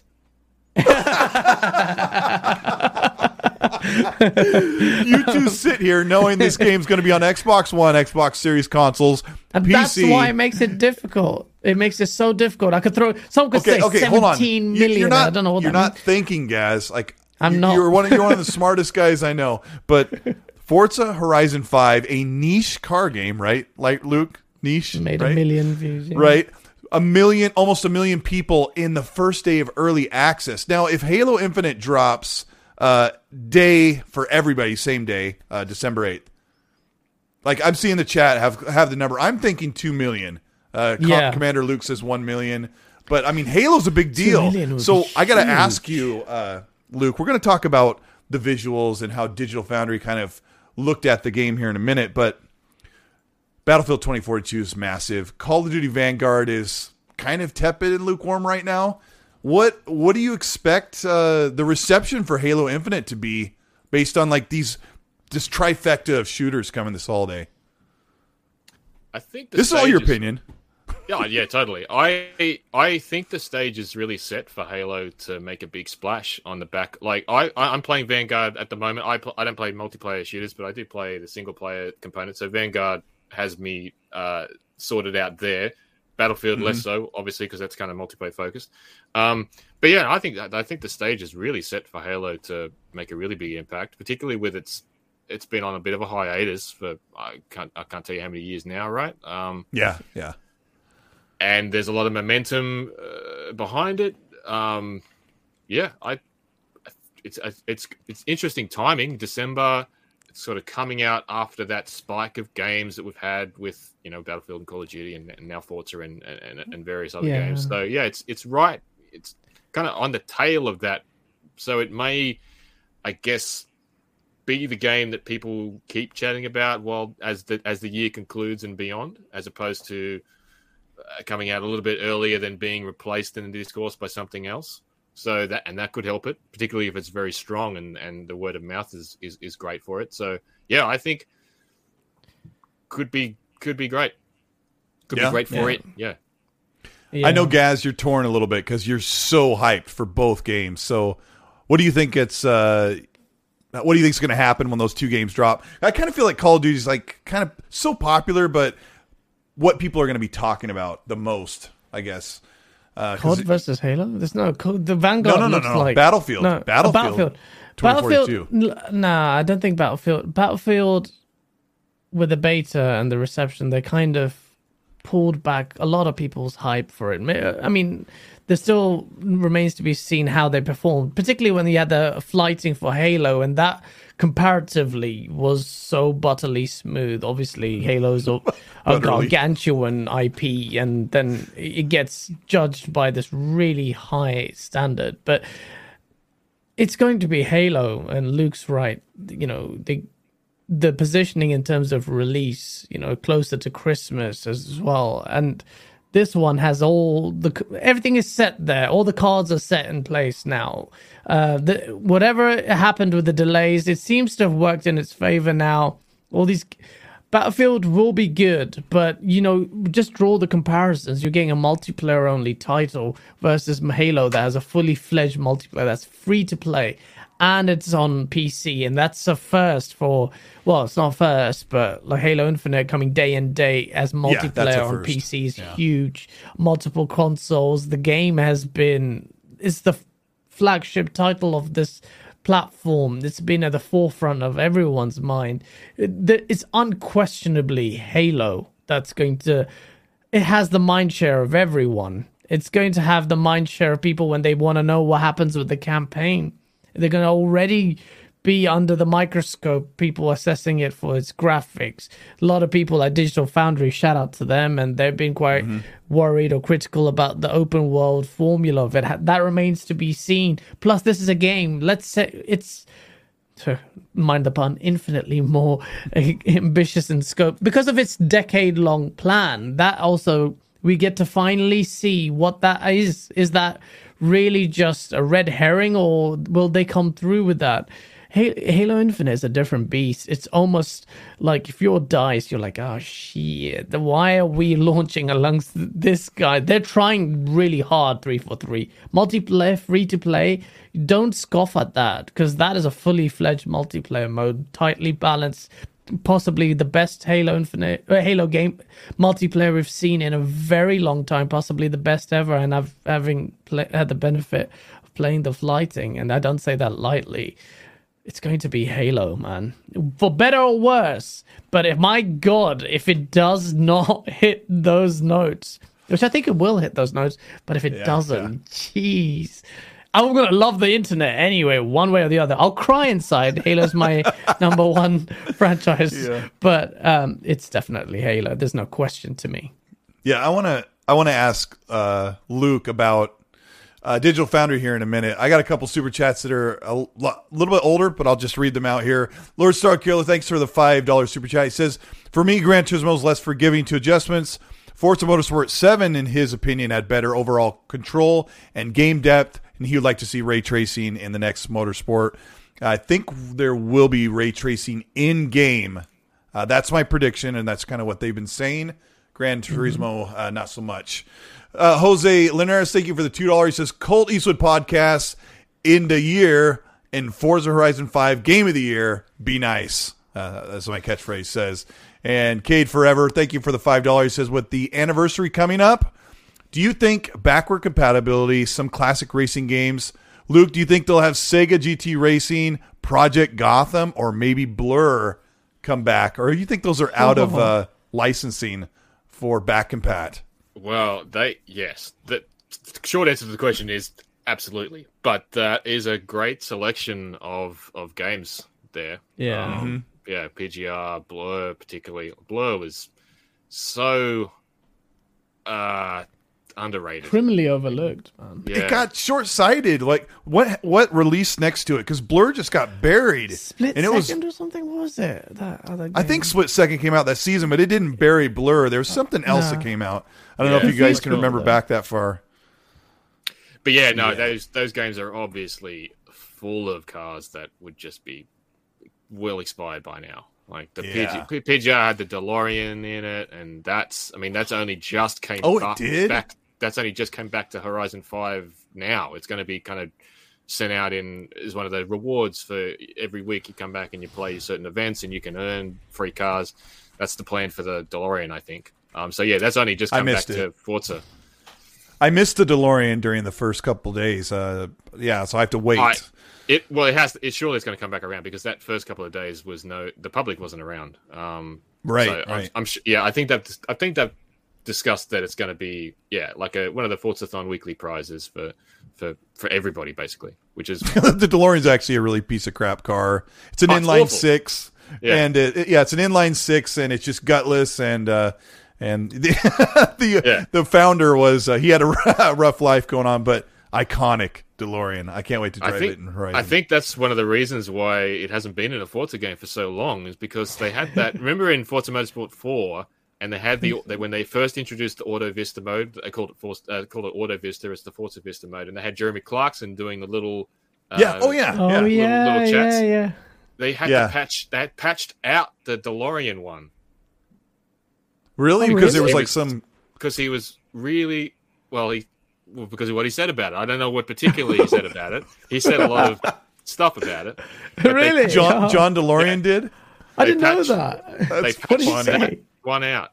Um, all the other ones are still intact, but that one has been patched out. Uh, so yeah, and then and then the DeLorean. Oh, you mean they patched out because Clark said something snarky in his yeah. description of the very, DeLorean? It was a very snarky description of the DeLorean. Oh, um, that's perfect yeah, though. Yeah, well, it's, it's accurate, but yeah. So yeah, that may that may have something to do with it. But whatever. That, and Xbox is like, yeah. oh no, they've they've rebuilt that bridge. They've rebuilt that bridge with with uh, the DeLorean Motor Company. And it's back in the game, so that's good. There you go. You're behind the scenes of what happened to DeLorean and Forza Motorsport Five. It was five, wasn't it? You uh, said four. It was in four. It was in four. Yeah. Oh, I guess he did. Uh, okay. I, but I he still did. The, he, still did, the, he still did the VOs in. He did the VOs in, in four and five. Yeah. Okay. Yeah. Okay. That, that's why I got it. Okay. Uh, there was a question Kylo Ren asked earlier. I for, I missed it. He asked if you drove the mid-engine Porsche. If you've ever been in one of those, like I don't know if he meant the Spider or have you uh, driven a mid-engine car before? I've driven. Uh, yes, I've driven. Uh, I no, I've, I, I think the only Porsche I've dri- ever driven is a Boxster. Um, I can't. Okay. couldn't tell you which one. Yeah. Yeah, yeah. Uh, somebody said DeLorean's a V6. I'm pretty sure it's an inline six, right? If I remember right. Uh, uh yeah, I, think, I so. think so. Yeah. yeah. It had a Renault engine in it, didn't it? I don't know that much, yeah. but uh, yeah, I mean, we got a couple experts here. Uh, let's see. We got uh, Kylo Ren with the five dollars. Says every time I beat Colt, Dealer, or Zocker, a couple of my friends on Xbox and, and RDX podcasts, in my race, it makes my day. Gaz, I got to start following on Xbox Live to see what you got on the streets. So don't yeah, Gaz, because then you won't have that same satisfaction. uh, I gotta add. We gotta add Luke on there so we can see if we can smash some of his leaderboard accomplishments. Uh, DJ with the five dollars says, "Birthday tomorrow. Horizon preloaded. Work PTO'd. PTO'd. Uh, Work done. I guess. off. Personal oh, time. Yeah, hey, maybe. there you go. Yeah. yeah. there you go. Yeah. Uh, he says, "Let's go." And Hargit Johnny, thank you so much for the five dollars. He says. I, I can't stand this word, but this is his his super. He says ponies are reaching crack games. Really, they have nothing else to talk about now. Yeah, I mean it's rough. It's it's a uh, it's a dry holiday. They had a good first part of the year, but everybody's got games coming from now on. We're going to be and they've got Twitter well, Spaces, so that's okay. have, Luke, have you seen these Twitter Spaces? You're you're not on Twitter much, are you? Uh, no, I, I, I get on there and I kind of respond to people who who want to have a chat, but I don't go on a, a lot. So no. Oh, good. Oh, you have nice a life, is what you've just said. That's good. That's good. I wish we could say the same thing, but yeah. Yeah, yeah, I just can't. See. But they they have these. Um, you could do these audio group chats and they'll hold these therapy sessions about whatever the big news is that's hurting everybody's feelings. So we're just taking poking a little bit of fun at that. Uh, let's see. Hargit Johnny with the ten dollars says, Luke, maybe you can hint to Ryan that uh, I think he might mean Ryan McCaffrey. I don't know how often yep. you guys talk, but he says that it's okay to give a game a ten when he reviews Halo Infinite. He's like, you know, just nudge him with the elbow. Uh, he says, "Yeah, nice, huh?" Uh, he says Ryan doesn't give out tens, but if Halo Infinite is really good, maybe he can make an exception. He's got smiley faces in there, so I think he's just he's a good guy. He's playing around, but uh, yeah, you get to work with uh, McCaffrey pretty uh, frequently. Yeah, well, as the I am uh, uh, kind of a part of the reviews team officially, uh, but obviously I work with I work with a lot of the team over in the US. I work with Ryan on certain previews and uh, certain early interviews that we're arranging, um, chats with devs and that kind of stuff. So anything like anything like that, that's what I work with Ryan for. And then obviously I work with um, Lucy and the features team with some of our yes. big uh, feature content and. Uh, so yeah, I, we we kind of work with everybody. We're, we're a small, very small team in Australia, and we're kind of across a bunch of different areas. Uh, wherever uh, how many are how many are, are, staffed in your office? Like, even though a lot just, of you are working remote, but yeah, well, just just the three of us uh, in terms of the content team down here. In wow, oh, wow. really? Yeah. yeah, yeah. That you said very small. That's very, very, very small. Mm. Uh, yeah, I mean, it's it's you got to give so much credit, guys, because I know almost all of us in chat we've grown up seeing this content from IGN and IGN Australia. And like I was telling Luke, like those these car racing reviews, I've seen so many of them. So it's a real honor to have him here. Uh, and if you're just joining us, this is the XNC podcast. Hit the like button if you're having fun. We're also on Spotify, Google, Apple, and Pocket Podcasts. So uh, after the show wraps, about an hour after, it's up, so you can put in earbuds and you know do the dishes or put in earbuds and play Forza Horizon and you know check out the show. But we've got a couple of uh, resident Australians in the chat. One here is Risk It for the Biscuit. He's a he's a great channel member. He says, "I suck at Forza, but I love it. It's so beautiful. Sorry I'm late. You'll have to run the show for an extra hour. Um, it, it's it's good to see."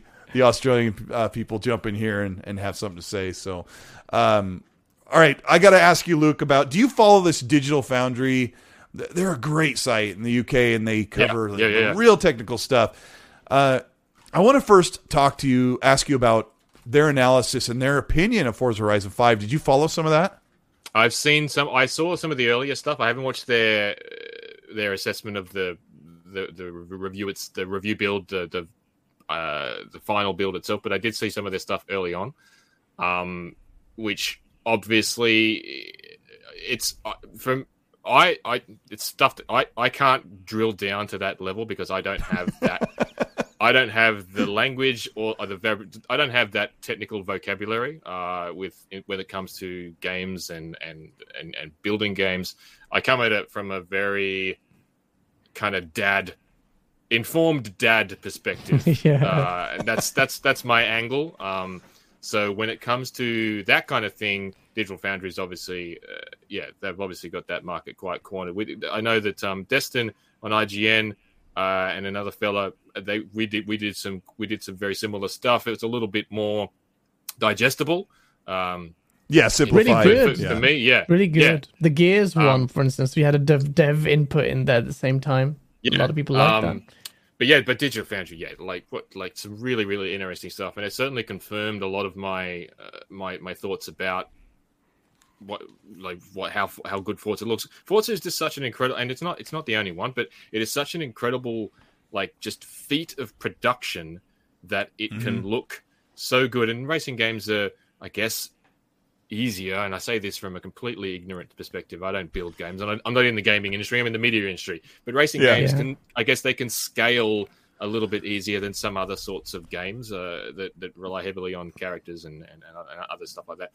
But the fact, yeah, that more packed in stuff. Yeah, the yeah. fact that you can look at the look at the game run on, on on Series X and then run on PC and then run on the original Xbox One, where it's still not a slouch like you can see, it's like, yep, okay, yeah, I can see. There's like the level of detail is definitely more restricted, and it pops in a little bit later, and so on and so forth. And but it still looks incredible uh, in in the in the scheme of things. You know, not not compared to the Series X versions and such, but like it's just an incredible feat of production that they can get it running. Yeah, thirty frames per second slash sixty frames, like wherever you find it, it's that that completely locked thirty frames or sixty frames. Amazing. And it looks good modes. either. Yeah. It looks like so amazing you, no matter which you choose, just depending on what you want to feel. Yeah. Yeah. Exactly. Hey, uh, let me give a... Foundry was saying that they in their piece they were saying apparently play you know, playground games have dedicated team solely they're concerned with hitting that 60 solid. Anything changes goes to them. Goes to them. Like make it's a mad it's a mad undertaking. Like back you and forth to, until they get it yeah, right. Yeah, like hmm. everything they are fixated on that fixed 60. It's amazing. I do notice that studio, man. Oh yeah, and I I do notice like some of the sagebrush will uh, look kind of simplified when you get close as you're driving. It'll pop into like this yeah. amazing realistic thing, but it's never anything like that's the worst thing I could find. It's never anything that takes away from the beauty of the game. I got to give a shout out to some of the Australians in the chat who are representing where they're right. from. We got Kiz, he says from Newcastle. We've got a, a Jedi Knight Peter from Melbourne, Decimator X808. He says from Coffs Harbour, East Coast. I don't know these places. They sound fantastic. And if Just I was playing Forza Horizon 3, yeah, yeah. Coffs Harbour, home of the big banana. Coffs Harbour. Oh, okay. Big banana. Yeah, okay. Isn't that your nickname online, Gaz? What? There's some there's some weird sexual innuendos you've been dropping today. No, no, no, no, not me, not me. um, let's see. We got uh, Noob Sabot JP45 says for the five dollar. He says, unfortunately, Halo's open world will be compared to open world games like GTA Five and other greats. Mm, I'm not so sure. He says this won't be that, but it will be good. Like Luke, what do you expect from the open world of Halo?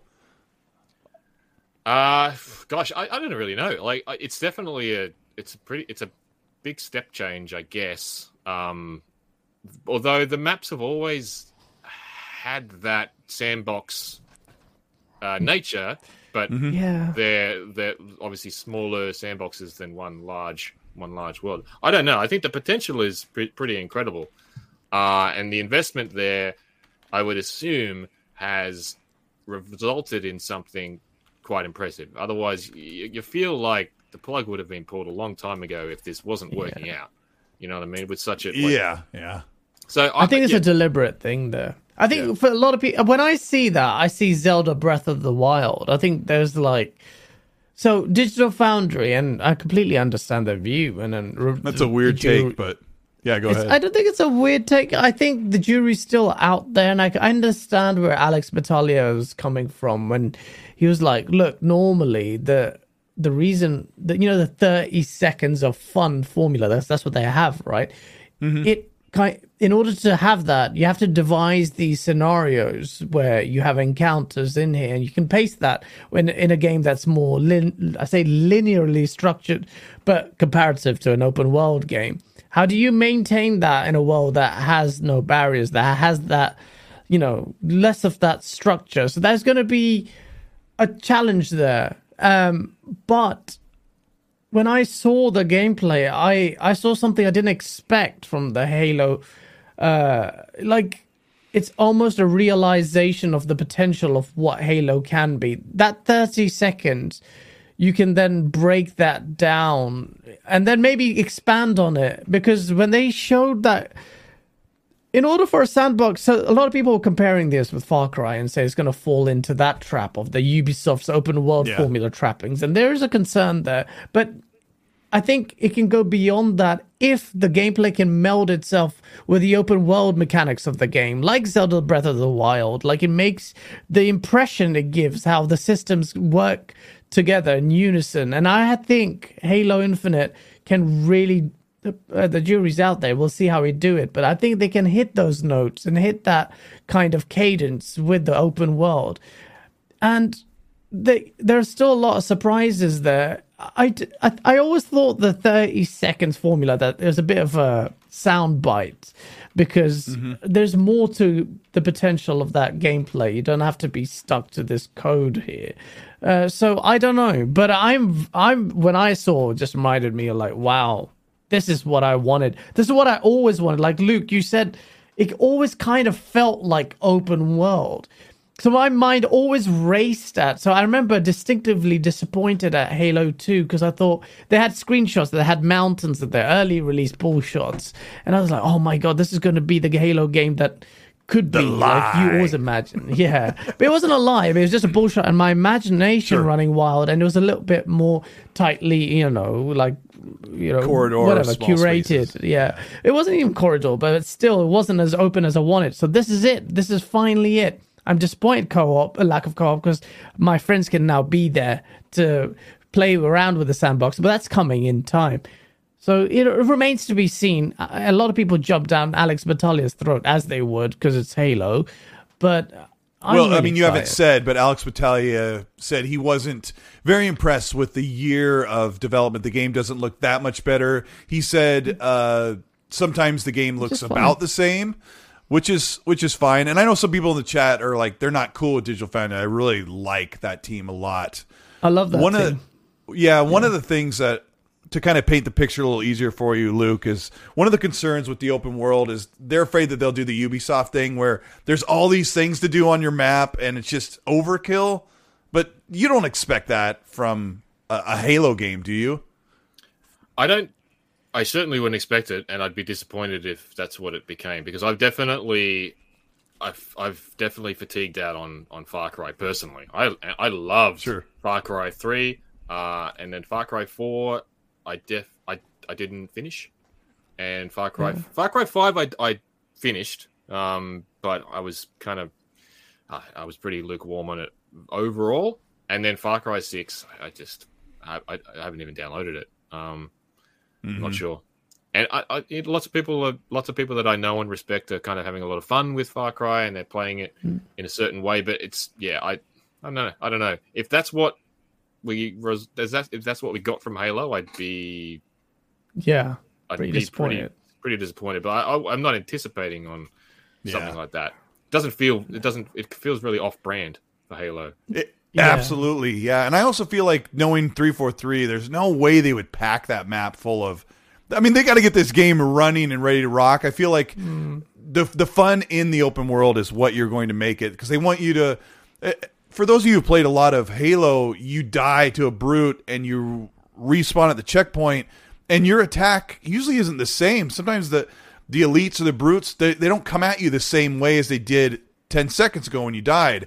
It's part of that uh, special thing. I was talking to, oh gosh, I won't name drop. I was talking to somebody pretty cool about Halo the other night, and I I said something about how the flighting, how the AI was so like convincing that I'm, I was like, I was, I was like, I'm surprised it wasn't the devs hiding in the server closet messing with us and saying, yeah, you know, we're we're doing our best to play against the people in the flighting. And he said that Halo is using what was the word he used?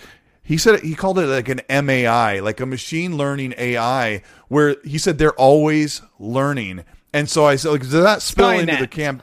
Yeah, he said, does that spill into the campaign? He goes, yeah. Like, so when you approach levels over and over, you go into different outposts like those the AI enemies, the brutes, the grunts, the elites, they are learning from your tactics and they're going to try Who's this person? You have to name drop now. You oh, can't drop that and not tell us. He's I mean, no, because it sounds like I'm I got is to play with yeah, from Xbox. Yeah, oh, I got to play. He spoke to Phil Spencer. Everyone, Skynet is real yeah, and it just makes uh, like we, we kind of joke about like you know if these AI are going to get so smart, how long until the, you know an elite AI you know takes control of a computer and the computer grows legs and and then you know we got the end of the world. It's going to be great, but I'm super excited. I think we expect great things. Uh, that AI thing, Halo. Halo. AI in games has not evolved beyond what I saw in combat evolved. Halo, that AI still is amazing. Well, not amazing, but it's stalled in terms of progression. So if Halo Infinite brings that back, and we see that, like you're right with the Spartan stuff, it was almost indistinguishable at some points with from sure. humans, although their aimbot levels were quite high. But if you do that with the variety of enemy AI in the campaign whew, that's that's another big thing in that Halo gets right. That could make it finally worthy of the core trilogy. Yeah, uh, yeah, yeah. And Luke, be... you've played through most all the Halos, so are you are you well seasoned enough to uh, to speak on uh, the AI that will take over the world? well, I you, you talk the way you talk about it, like it sounds a little. Certainly, I don't want to be like do it. Do it. Sounds a, li- sounds a little bit like the uh, drivatars in Forza Horizon. oh. I thought the same thing. I thought the same thing. But yeah, I mean, when when you have that many people playing a game, uh, it uh, it seems like madness not to ever harness it. So if that's the case, what if what you're describing is kind of in in that wheelhouse where where they're kind of uh, their AI is is, is learning beca- and becoming better based on the actions of the millions of players or whatever that, that, are, that are you know playing the game, it certainly makes sense to me. Yeah, yeah, I'm yeah. I'm looking forward to it, and hopefully, now uh, does Xbox send you early access to games that aren't drivey, drivey, racy, racy? Uh as as like kind of, it's not as a rule. I don't I don't get everything just kind of automatically, uh, but I do get certain games that I don't have a a, a role on. So like I like I'm playing Call of Duty for instance because I was you know fortunate enough to kind of get that arrive mm-hmm. in my inbox. Um, Halo, I'm sure that I could uh, finagle my way into to, to, to, to, getting a taste of that if I have time. I've got some I've got some deadlines looming, but yeah, I de- definitely would like to play it if I get if I if I get access. If it pops up in my inbox, um, but yeah, it depends. Yeah, yeah. I mean, it's uh, it's a real treat to uh, do review stuff, and uh, I've been talking to some of the people I work with in the YouTube space, and like, like that. One of the things that uh, we didn't really touch on it earlier in the show, Luke, but one of the things about reviewing games is, uh, as I've learned from experience, is you're kind of on the you're under the gun to get through the game in a certain amount of time. While you're playing the game, you're taking mental note or you're taking physical notes of what you need to put in the review. You have to meet an embargo. You have to make sure that you follow NDA and don't spoil things that are in the written long PDF, right? So when you review games, is there this this is kind of a nasty question, but do you feel like some of the fun can be sucked out of the experience, and that it, it makes it hard to take you know, not take that away from the score because it's it's a big job sometimes. Uh I cert like probably more before I joined IGN, and I was reviewing a lot lot bigger cross section of of games, and certainly games that I didn't really have uh, a particular affinity for or a massive keenness on. That I guess sometimes that felt a little bit more chore like.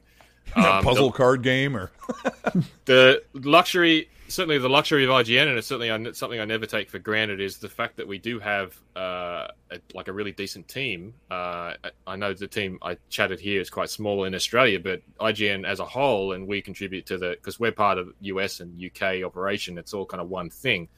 We do mm-hmm. have a decent sized team, and we have people with various interests. So people like you don't have to like I get the chance to drill down on certain beats. So you know, I can really focus on racing games, and there's, there's other things that appeal to me. Like I love westerns, so Red Dead Redemption was obviously a, was something that appealed to me. Yes. Um, I love the Hitman games. I, I, there's lots of different. I have a very eclectic taste in games, but there's some. I certainly have some key blind spots that if I was. Do you have to like push for certain games? Like Red Dead is a massive game to review on your huge site, right? Did you have to like twist somebody's uh I no, I just volunteered. I just said, I just said, yeah, you need something to review it. I'll I'll do that. Um, and that was an interesting week. But we we like Rockstar sent that out with, uh, you know, enough time for to, to, to play it. I yeah, that's I've seen this. I've seen people discuss this. Um, and uh, yeah, it's like I have a I got, I got the three kids and they all play two different sports apiece and like we have we have busy lives. Um, but this is my like in the media like like that's my role so i can carve out i can carve out the time and i can get it done. And so i never i certainly never find myself resenting the time i spend with games at, at all ever. I, I always approach games from a very positive place um and yeah. I'm disappointed really if good. the game i'm i'm always like i'm disappointed if the game is kind of is mediocre or, or kind of below what i expected or let you down yeah, if it lets me down, like yeah. like oh, that's that's a shame. But I also know that like developers never, you know, they never set out to to create a bad game, and lots of lots lots of factors can conspire to make a game uh, not kind of work out as, as as well as anybody anticipated. But no, I always approach games from a like a kind of a like a positive place because it's that's good. It's yeah. like a it's a great place to be, and it's a great kind of thing to do. I love I love playing games and writing is the only thing that I'm good at. Uh, so it it uh, yeah no I, I the novelty of for me for working in the media has has has never worn off, and I can't really expect that. That's amazing. That's good. Can't, I can't really expect that it would. Like I'm cynical about a few things, but not yeah. like yeah, not not to a degree I, I do get the I'm especially jaded like that. That's an yeah. that, that's, oh, that's, yeah. that, that's an attitude that, and I I have to like I'll confess that I don't know that any of my like certainly my close peers and my, and my friends amongst the industry at IGN and elsewhere, I would call like especially jaded. I've certainly seen it places like oh this this person yeah. is they seem kind of jaded and I that that they it's probably, not very common. We, we couldn't really like. I'd look at someone and say, oh, I don't know, I could particularly be friends with that person, or you know, like yeah. I, I, don't think we, I don't think we have a lot. I, we don't have it in. Com- we don't have enough in common. You know, I, I think they're yeah. over games. You know, but uh no, I think yeah, I, I, I love games, man. I love them. Yeah. In you... terms of reviews, I, I always wondered there's there are two schools. Some people think you have a responsibility to be as objective as possible. Other people think that a review is subjective in nature. Oh, well, it's the latter, obviously. Like it's, it's the latter, it's, yeah. So yeah, you need to. You certainly you need to. Um, there are games are games are tricky because they kind of straddle this. They straddle this line as a product, right? And this, and I, I'm just speaking from my perspective, and there are certainly probably uh, other people in the press would, that would agree, and maybe others that wouldn't. But games as a product, for me, they kind of straddle this line between uh, something that's very artistic and very subjective, and something that also has to function uh, yeah. like a it's like a like a like an appliance right like a blender or a car it's like it has to work to a certain degree and the games that we review generally speaking certainly on ign they all work mostly yeah. and they like they so that that that kind of removes a lot of the chaff like we don't review this this like all this steam shovelware and like stuff it's like yeah. this is this is this is completely broken you know so when a game comes along and it's actually broken that's an anomaly you know so yeah. once you get once you get over that part, that's the objective stuff. That you, that's stuff that's measurable. Like like oh, it has it has these accessibility features. The graphics are at this resolution. There are certainly things that you can objectively there you uh, go. Uh, yeah. You know, state and, and, and, qualify, but the rest of it, you know, like you, you have to.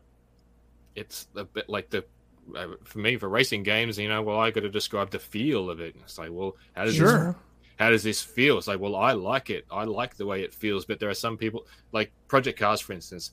I thought I knew it. Project, yeah. Project Cars Two came along, and the work they did on the controller feel, I thought it was quite good.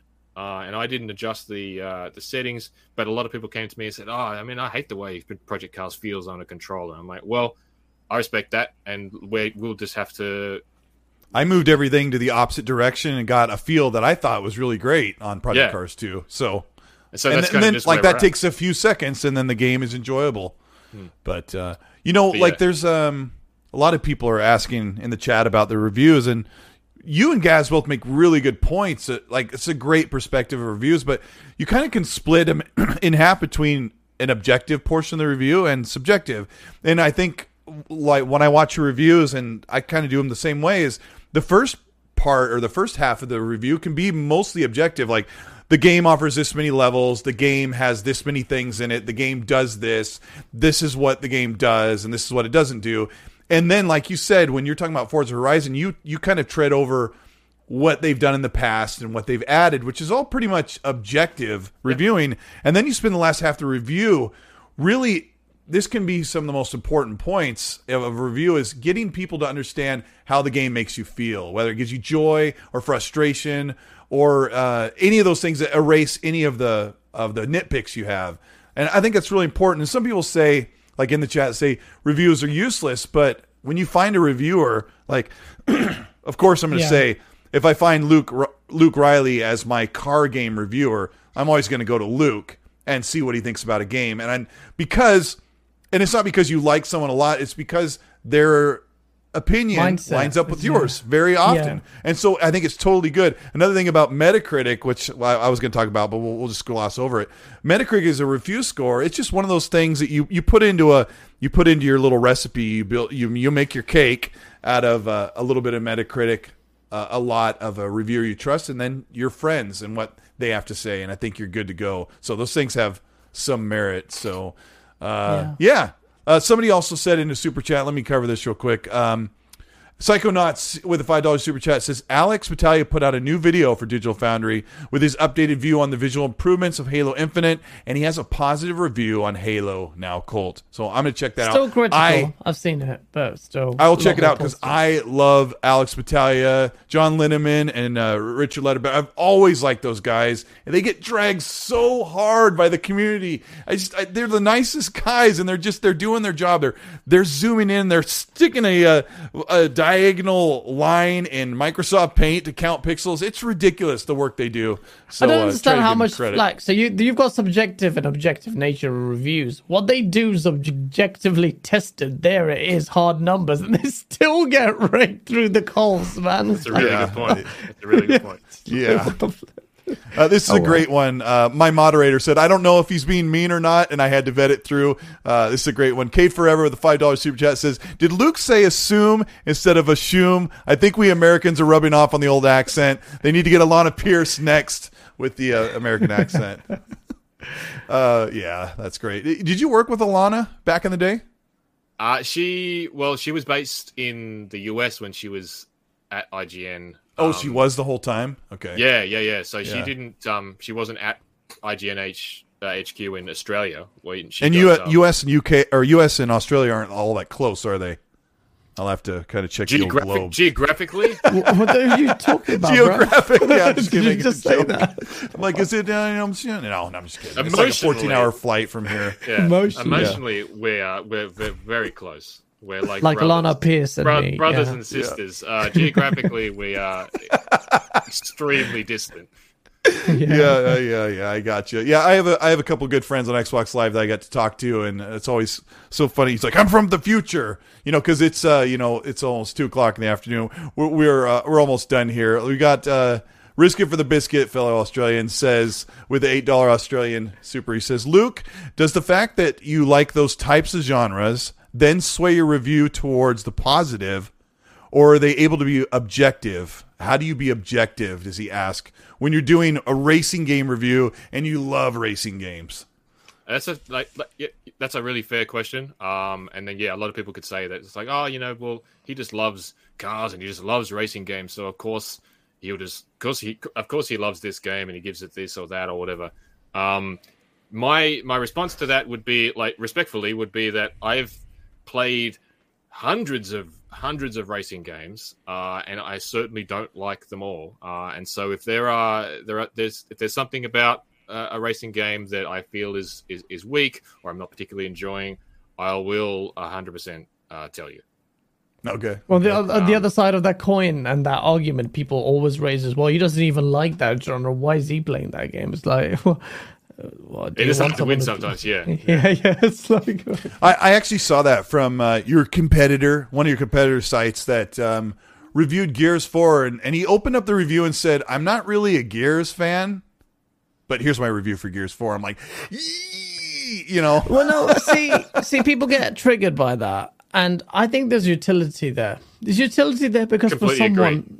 Yeah, for someone who Yeah. isn't a Gears fan, wants to understand it, will read that review and say, okay, so from a non-Gears fan, this is what mm-hmm. his take, and they might align with mine. So yeah, I do think there's a utility. People get really hung up about it. Remember, it's subjective, right? So people, you want to get, you want to build a rapport mm-hmm. with someone who has shares your view on it. There's a myriad of reviewers out there, so you want to find someone you have you hit those vibes with. So people are like, oh, so I don't get it. It's like there's just find a reviewer you like whose views you align with yours. Doesn't mean that they're precluded from sharing their view as a non-Gears fan to review a game like that. It's really bad. Vice did one on Far Cry, and it was a f- fan of Far Cry, but he said, um, he said, and he pre pre-announced us that this is not a review. But I'm sick of the formula. I'm sick. Had a very clickbait title, but they actually justified it in my opinion at the end. Uh, and Did they, use the word it- criminally or something like that? or something like that, something crazy, like it was like Yeah. inhumane or something stupid. But I mean, it was, let's say, it was romantically described. uh, Just give them benefit of the doubt. But people go jumped on their throat. Why would they give a fan who does who's so tired of the Far Cry games to review the game? But if you read the review, which it wasn't a review, I found it really interesting. I like so I'm like you, Luke, but uh, except I fell off at five. Um, and I played six. I actually enjoyed it because the characters were enough to keep me intrigued. The gameplay loop was good, but the, there's this kind of such a closed mindset. It's like, well, accept the view. the The review or the piece was so useful for to me. I was like, oh, okay. So you, you, I get it now. You played the game and you felt the same way. I, um, I was afraid I was going to feel, and when I played the game, I did feel the same things, but there was enough there to carry me forward. So yeah, it's like it's more nuanced than that. I think people are very close-minded, black and white with their approach to things in gaming. People are really heavy about reviews. Like there's a lot of weight to them and how people and the react. Score. People are infatuated with the score. Yeah, they, yes. that score eight, and the eight is. I remember I did a review of uh, the Order 1886. I gave it a four. Some guy sent death threats to me. Obviously, I found it funny, but most people won't. But no. because I'm like, yeah, what are you gonna do from your keyboard? Not inviting that. But at the same time, he was just like, all right, you four. And he sent me a death threat. He goes, four is for a broken game. I'm like, wait, hold on. Who made you the arbiter in deciding a four is a broken game? When is it, you know, what's a two? What's a one? It's all subjective. What's a and low? This is over the Order 1886, for God's sake. I mean, oh, but right. still, but yeah, but, you know, people but it's, it's, the shortcomings of people and the manner in which they think, in my opinion. But sorry, went off on a tangent there. But no, that's yeah. okay. No, no. Uh, Luke, what's the lowest score you remember giving? Ah, uh, gosh, from somebody um, who doesn't seem to want to have to have to get into that situation because we love games. We like we never set out to like hate a game, right? Yeah. So what's the what's I, been your moment?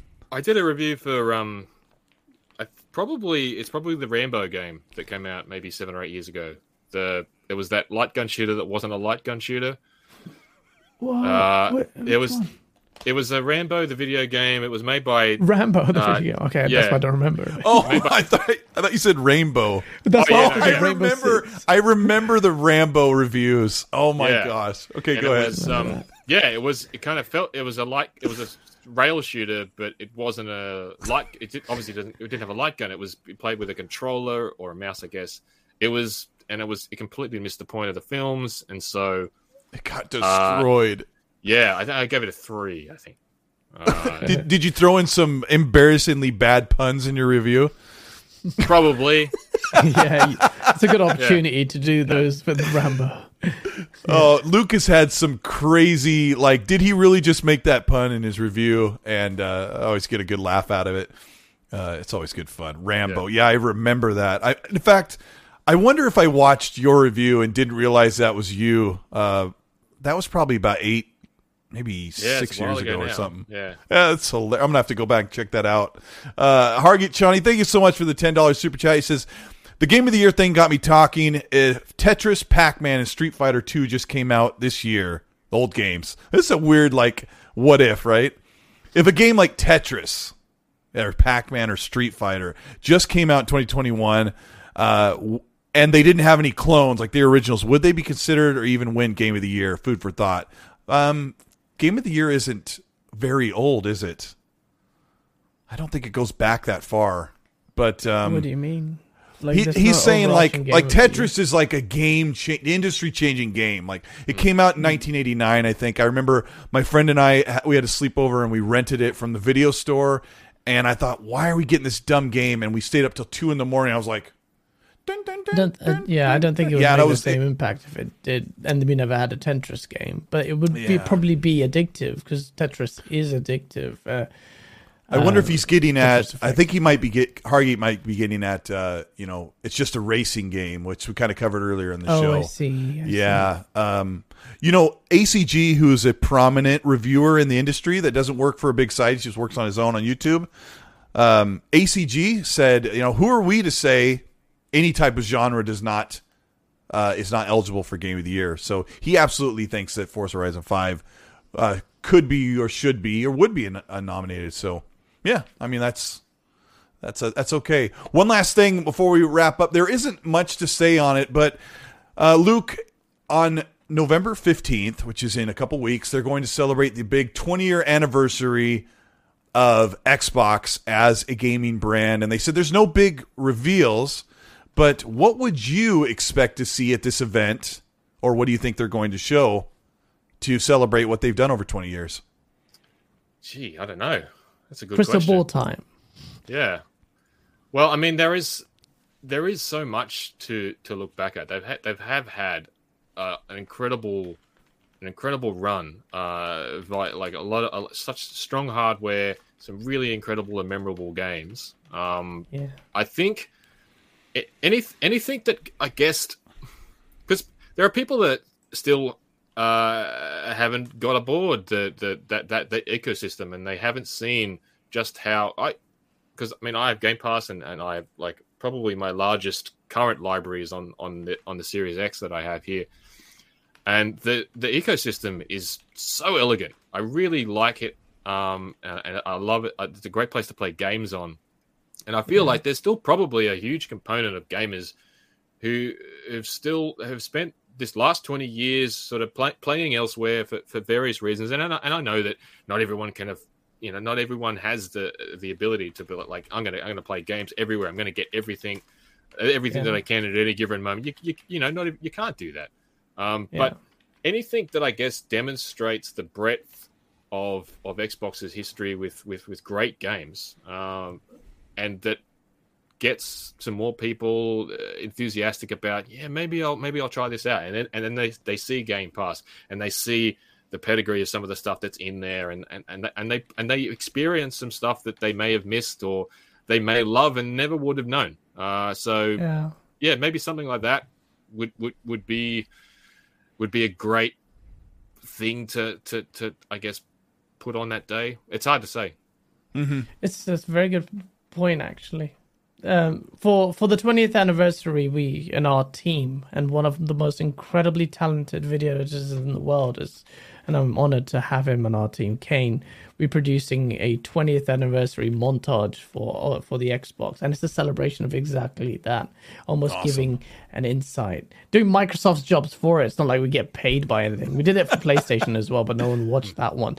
But uh, it's really a good opportunity for him to flex his muscles. He's so creative but it is that luke. It's a celebration of showing the games and seeing what's the 20 years have gone by what's in store for the future. Game pass is the game changer there. It opens up the barriers for the way people disem- well experience gaming like open their their taste buds to experiences that they wouldn't normally experience. So yeah you're right. So for the 20th anniversary if they hit that note the celebration of games the opening of the floodgates and making it accessibility is the key.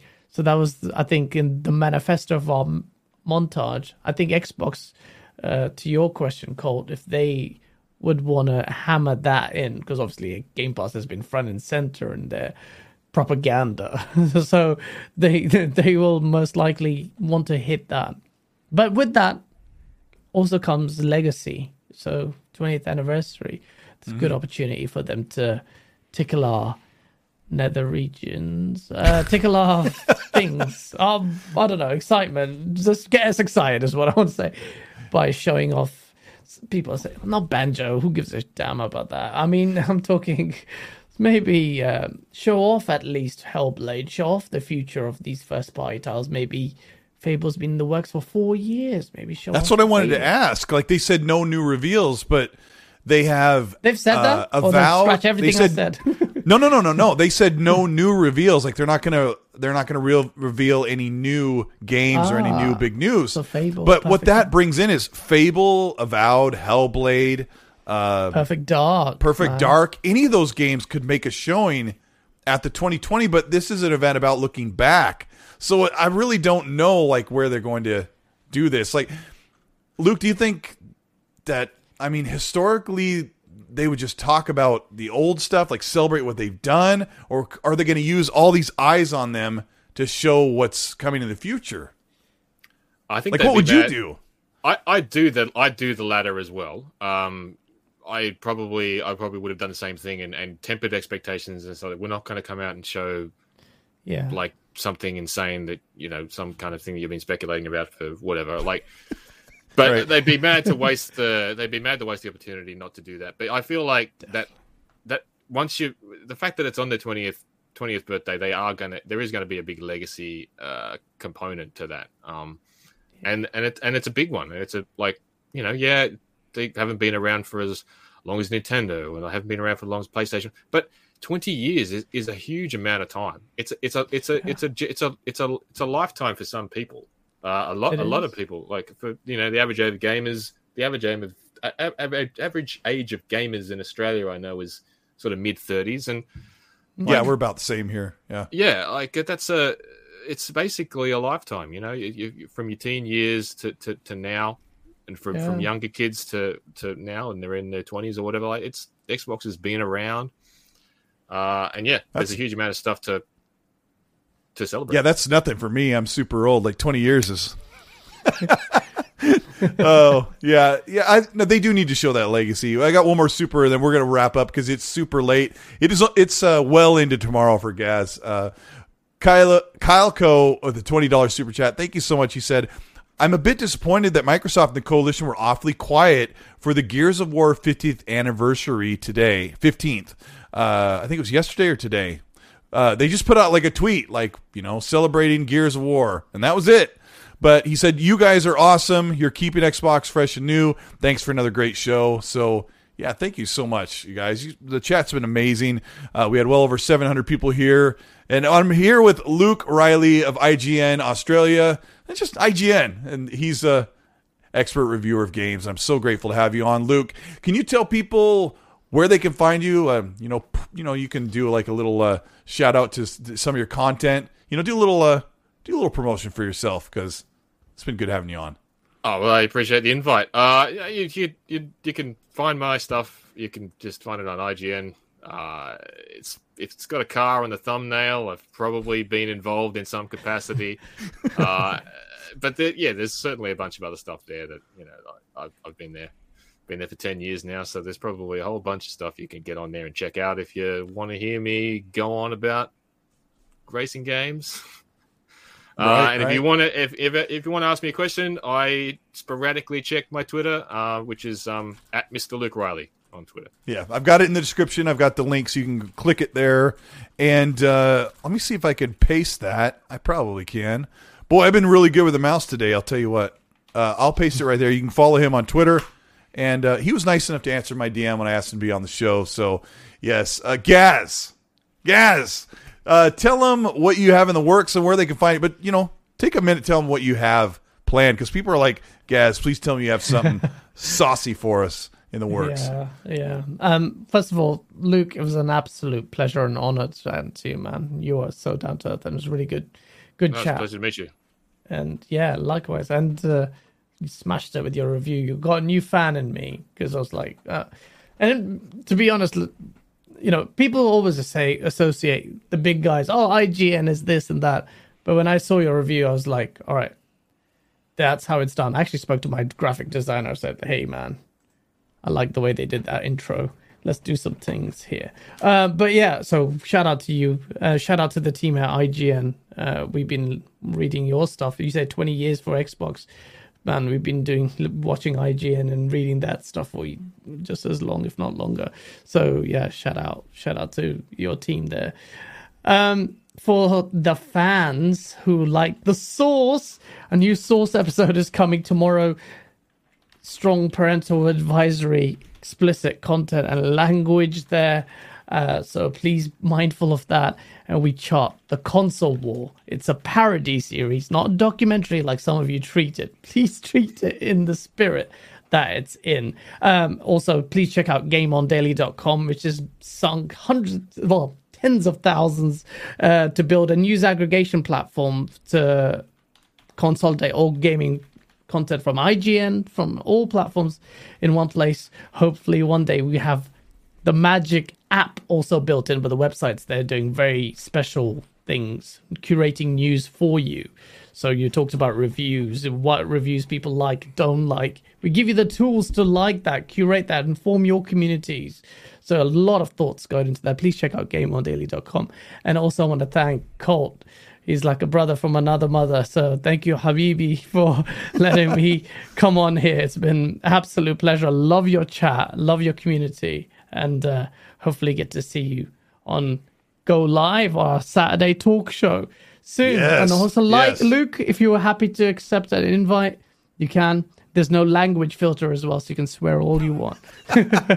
Maybe one day if you want to grace your grace us with your presence. But yeah, thank you.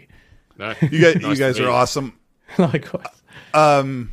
So I'm you gonna, they're going to show off your. I'm going to drop. I'm going to drop control. this code for the uh, in-game stuff. Um, let me switch to the live feed so I can see if I'm showing this okay. Uh, Are you giving that away? So no, no, I'm giving away a code for in-game Oh. content that I, I would just throw in, but I mean, I'll just. Uh, so the controller, when I first saw this, I thought it looks more like Dirt. Five than Horizon, and I wasn't very impressed. But in person, and I think my camera is actually doing it justice. The translucent yellow is a lot more uh, translucent than I thought it was. So you can see uh, the inner workings of the controller. Uh, it doesn't scream Forza Horizon Mexico to me, but it is a great controller. And on the That back, on the back they have um, it's kind of hard to see here but they have a, a holographic h for the horizon festival. And someone asked me in the chat about the grips. I'm going to move forward a little bit here. I thought this was so cool. I didn't realize this when i got it until i watched the little promo video they actually simulated the the steering wheel grips of leather on the back like the uh, perforated leather look like this right can you see it That's are you able so to see it clever. That's well clever. so you have black leather leather grips, uh, like a steering wheel, uh, which I absolutely so think is clever. fabulous. Um, so Xbox sent this to me today. I'm so grateful. Uh, I had to put it on the, the new collection back here, but my moderator is going to drop the code. So it's first come, first serve. You can get your Control C, Control V ready. Uh, you know, la- launch up the Xbox app. Uh, it comes with. l- let me read it here. Uh, actually, it's not on this part. I read it on the website. It comes with a car, a, an outfit or a clothing item, and an emote. So, but it's still cool because everyone's going to be playing the game tonight. So she's going to drop that in there right now, and we will. Uh, we, we had a great show. You guys are amazing. Thank you so much. Smash the like Um, button. Smash Yeah, it. hit the like button. Let's see if we can get up to Smash 500 before we close out. And uh, follow these two on Twitter and uh, check out their new stuff. The code is in. You guys are amazing. It's been a good show. We are going to head out. I'll stay in the chat for a minute. Just uh, say hi, and then uh, we'll, we'll call it a night. It's been awesome. Thank you so much for checking out Ecstasy Podcast. It'll be up with timestamps on demand on YouTube, and then it'll go on to your favorite podcast platform for on demand. So have a good night, everybody. Peace. Good night, folks. Thank you. Peace.